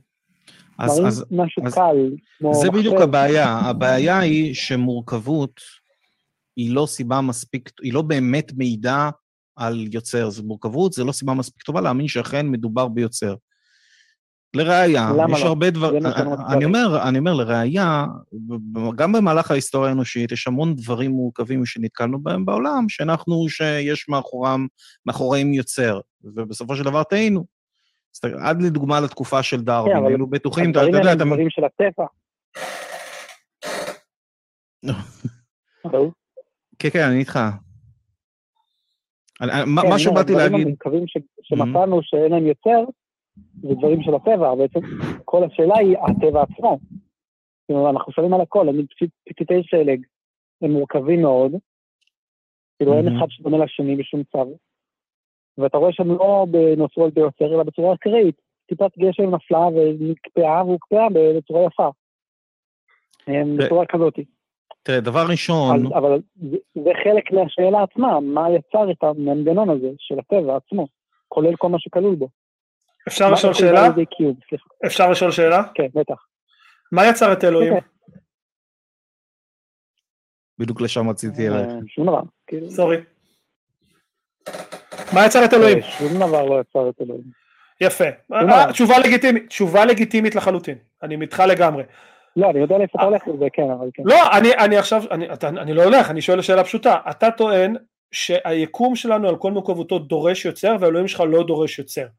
ואני מנסה להבין על סמך למה קריטריון אחד פה מחייב יוצר ואותו קריטריון בדיוק פה לא מחייב יוצר.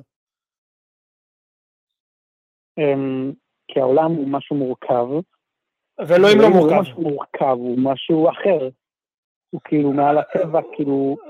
המונח, המונח מעל הטבע לא אומר לי, כן, אני אני אגיד את זה משהו במונח טוב יותר.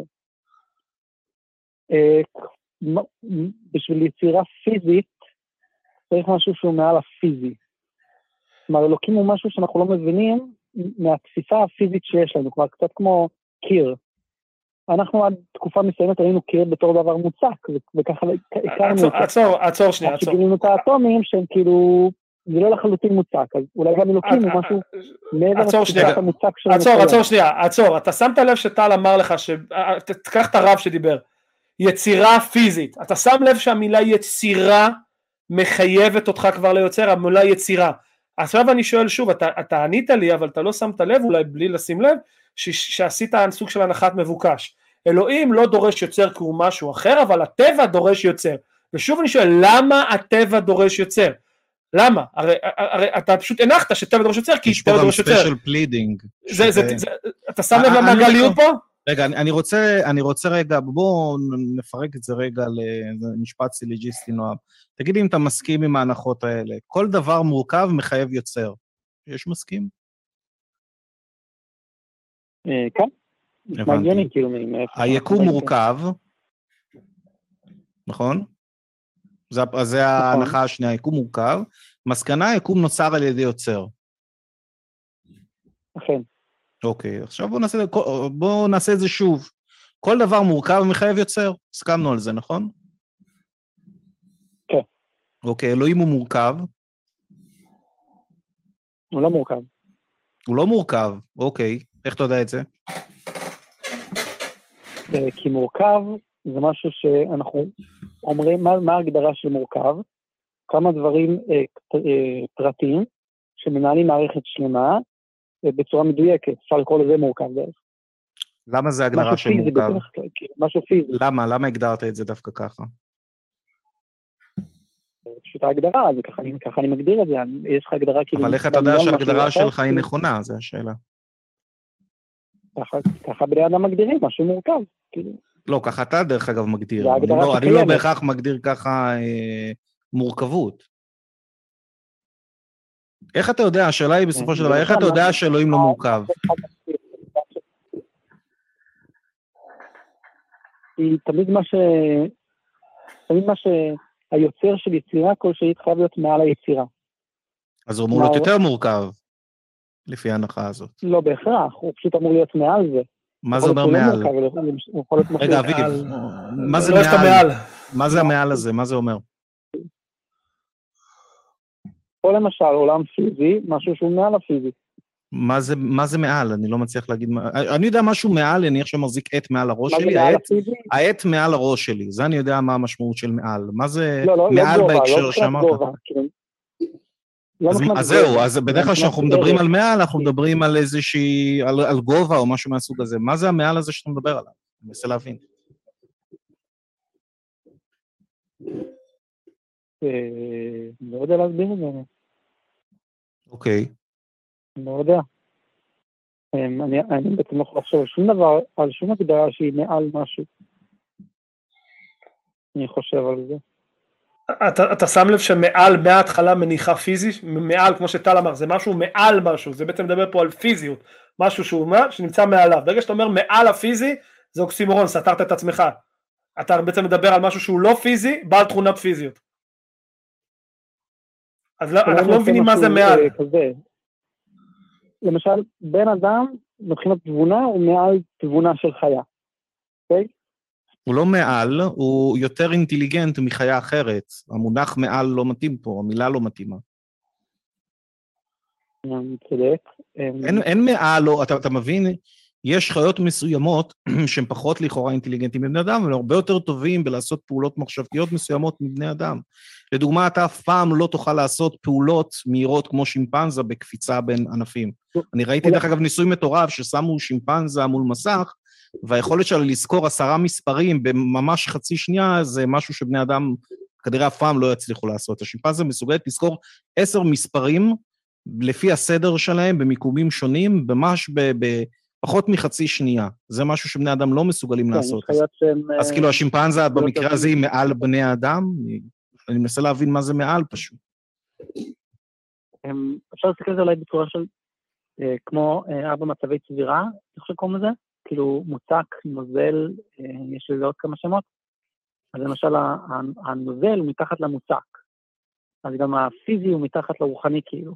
כאילו זה כאילו זה מצב צבירה נוסף של... אנחנו, אנחנו משתמשים פה, עם נועם, אני אגיד לך. מה, הבעיה שלנו, שלי ושל אביב, שאנחנו משתמשים פה בהרבה מאוד מילים שלי ולאביב אין מושג מה הן אומרות. אתה אומר מעל הר- הרוחני, משהו שהוא מעל הרוחני, או משהו מהסוג הזה, מה, מה זה אומר מבחינת... אתה חושב שאני ואביב לא מבינים על מה אתה מדבר. אני ואביב, ואביב לא מבינים על מה אתה מדבר. כן. כמו שאני אומר שלמשל, מוצקות היא מעל מצב צבירה של אה, נוזל. לא מעל, יש מוצקות ויש נוזל, אין, אין, אין מצב של מעל. מעל לא מתאים לפה, יש אז מוצק הם ויש שתי נוזל. מצבי צבירה שונים. נכון. הם שתי מצבי צבירה שונים שהם... ש- שהם בקיצור מצבי מצבי שונים. אז גם פיזי ורוחני הם בעצם שתי מצבי צבירה של הוויית ה- היקום שונים. מה זה רוחני? ואנחנו פשוט... אה, אני לא יודע להגדיר. אז איך אני יכול לדעת שיש כמו- אה, פיזי ורוחני אם אתה לא יודע להגדיר לי מה זה רוחני? איך אני אדע מה זה?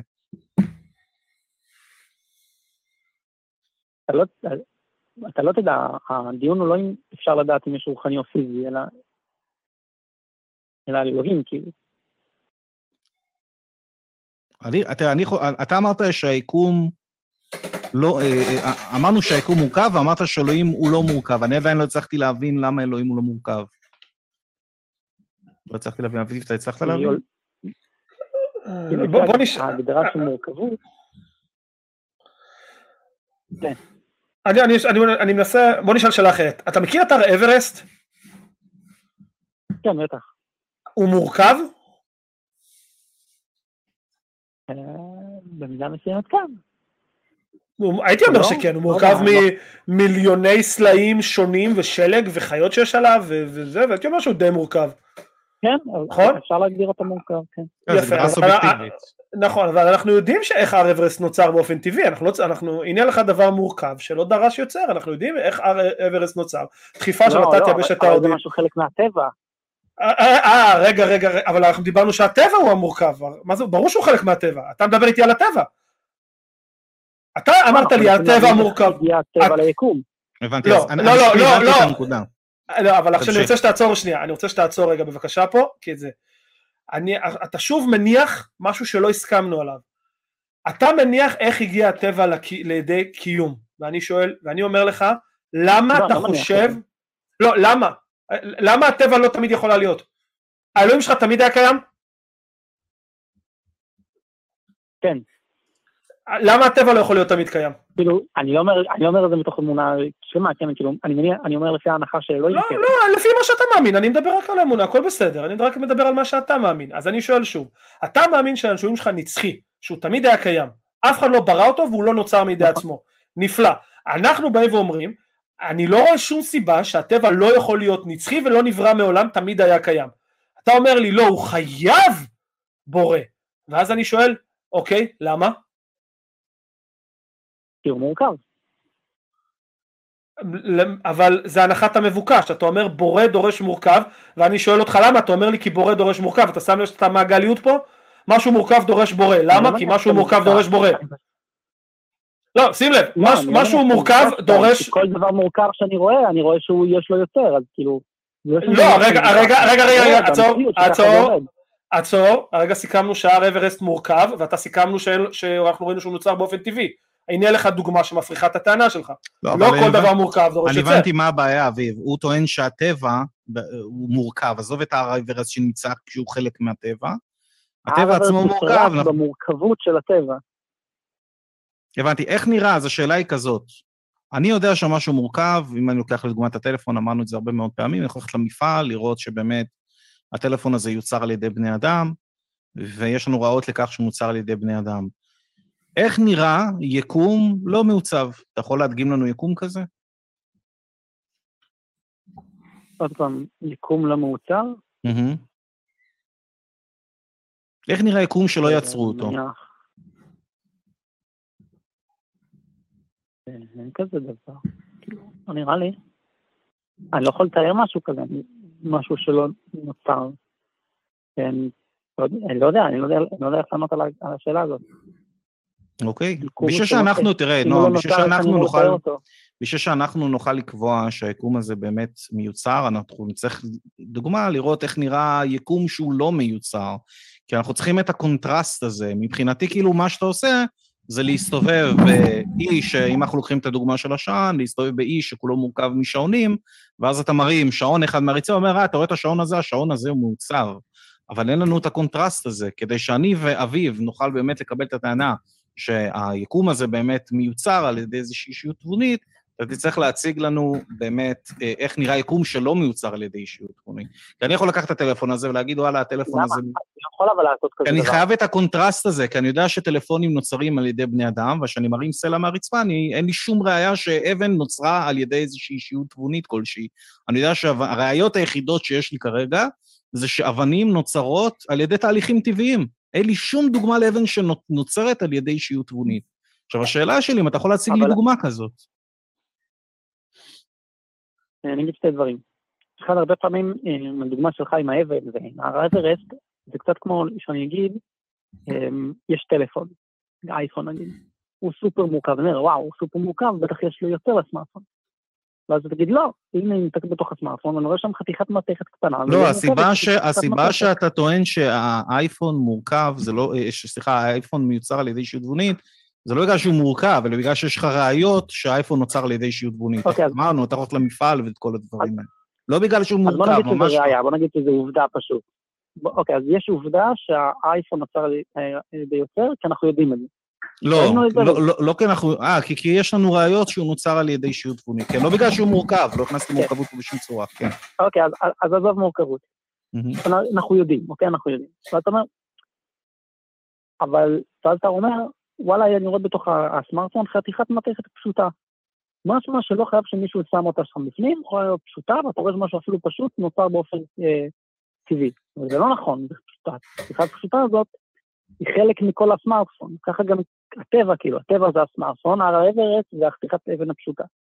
אתה תצטרך להדגים, אבל, אבל רגע, אבל אתה תצטרך... אבל, אבל זה הבעייתיות, זה, זה בדיוק מהות הקשר, שאתה תצטרך להדגים לנו שהטבע הוא אכן הסמארטפון. זה. זה הבעיה, ש... זה הנקודה שבה אנחנו נתקעים. אתה יכול להדגים לנו שהטבע הוא אכן האייפון, כמו שאתה הקבלת בין שניהם? כי זה הטיעון, השאלה מה הראייה. אני לא יכול להגיד שהוא הסמארטפון, כי אז אני בעצם אומר שיש לו יותר, אז- ואין לי. אז אני אומר, אז כל הדוגמה. הזאת בעצם יורדת מהשולחן, כי אתה לא יכול להדגים לנו שאכן הטבע לא, רק כמו האייפון. אני רק אומר שהטענה של להגיד, הנה יש הר אברסט, או הנה יש אבן, ואתה רואה שהם נוצרים באופן טבעי, משמע שיש דברים שנוצרים בלי, דברים מורכבים שנוצרים בלי יותר, זה לא נכון להגיד את זה, כי כל השאלה היא, היא הר אברסט, היא כל מה שכלול בטבע, כולל ההר אברסט, וכולל האבנים, וכולל השיונים, וכולל בני אדם, וכולל הטכנולוגיה. כולם, כל מה שהוא טבעי, אוקיי? בני אדם, חיות, הר אברסט, אבן, עלה, כל זה כלול בשאלה איך זה הגיע לידי קיום. נכון, אבל תשים "הנה, לב, אני לא אומר, אבל רגע, אבל... נועם, יש פה, נקודה חשובה, כי אנחנו לא באים ואומרים שהר האברסט לא נוצר על ידי יוצר. כל מה שאנחנו אומרים, של כל ערי האברסט שנתקלנו בהם עד היום, נוצרו על ידי תהליכים טבעיים, ואין לנו שום ראיה לכך שהם נוצרים על ידי יוצר. אבל זה לא, אנחנו לא באים ואומרים, לא, הר האברסט לא נוצר על ידי יוצר. נכון, כי השאלה היא התהליך הטבעי הזה שיצר את הר האברסט. איך הוא בא לא, לידי זה, קיום. לא, זה לא איך נכון, זה התהליך לא הזה השאלה. זה לא נכון, אתה מסיט פה את הנושא, זה לא נכון. אתה באת ואמרת, למה לא? טבע, אני אראה לך, אתה עשית, יש לך פה כשל מובנה, אתה, אתה סותר את עצמך. אתה באת ואמרת, דבר מורכב דורש יוצר. למה? ואתה מהמילים שלך, כי כל הדברים המורכבים שאני ראיתי יוצרו על ידי יוצר. זה המשפט, האם זה נכון מה שאתה אמרת? כן. יפה. אתה הסכמת איתי שהאברסט הוא מורכב, ואתה הסכמת איתי שאתה לא, אין לך שום תצפית שמראה שמישהו יצר את האברסט. אתה לא יכול להגיד שאלוהים הוא יצר, כי אז אתה שוב מניח את מה שבאת להוכיח. אתה מסכים איתי שהאברסט הוא מורכב, ואתה מסכים איתי שהאברסט לפי שום תצפית שלנו לא נוצר על ידי יוצר. אראה לך דבר שהוא מורכב ולא נוצר על ידי יוצר, משמע סותר את התצפית שלך, משמע הטיעון הזה נופל מאותו רגע, כי הנה לך דבר מורכב, שאתה- שתינו הסכמנו שהוא מורכב, אתה מסכים איתי, אבל אנחנו מסכימים שאין לנו שום תצפית, שום יכולת ל- לראות, אף פעם לא ראינו שום דרך שבה האברסט נוצר על ידי ישות כלשהי, אין לנו תצפית כזאת, אתה יכול להגיד, כן אלוהים יצר אותה, אבל אז אתה מניח את מה שבאת בעצם להדגים בטיעון הכולל שטל אמר לך. אז זה, הנה הקשר שלך, הנה אתה, הנה לך משהו שאתה מסכים איתי אני שהוא לא רואה מורכב, כאן כשל, אני סורי, אני רגע, אתה לא טענת, איך אתה לא רואה, סורי, אני אחזור שוב פעם, אם אתה לא רואה אני אחזור שוב, אני אהיה יותר איטי.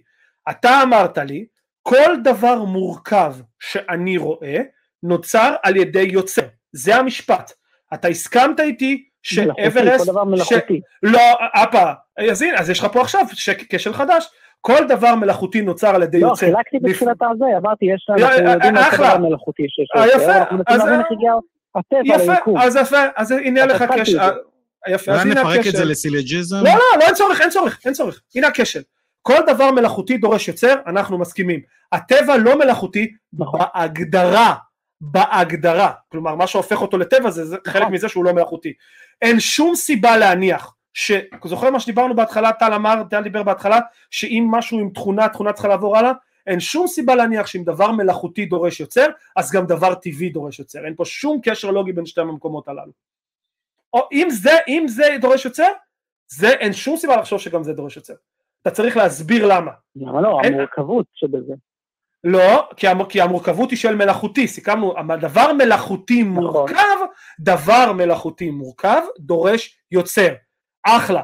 זוכר שוב, אם הקשבת בתחילת התוכנית, טל אמר, זה שיכול להיות שהטבע מורכב, וזה שיכול להיות שמשהו מלאכותי מורכב, לא אומר ששניהם דורשים יוצר, זה ששתי דברים חולקים תכונה משותפת, לא אומר שיש עוד תכונות משותפות ביניהם. בין, בין, אם, אם אני לובש חולצה שחורה ואתה לובש חולצה שחורה, לא אומר שלשתינו קוראים אביב. אתה אבל זה מבין לא את זה? עניין של תכונה משותפת, זה עניין של משהו שהוא קל יותר ומשהו חמור יותר. אם משהו קל כמו מחשב או כמו נועם, אינטרנט או משהו לא, כזה, לא, לא, הלכת, הלכת עכשיו עוד פעם. משהו נועם. חמור יותר.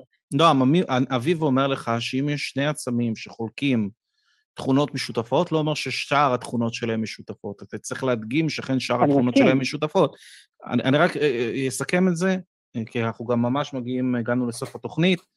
עצם העובדה שלדוד שלי סילבן יש שפם ולהיטלר יש שפם לא אומר ששניהם נאצים. אבל בדיוק פה באותו אני משקל, מסכים. זה שאני לוקח אייפון ואבן ואני מגיע למסקנה ששניהם מורכבים, לא אומר ששניהם, לשניהם אכן יש יוצר. זה מהות הכ- הכשל, אוקיי? אבל אני לא מדבר פה על תכונות משותפות.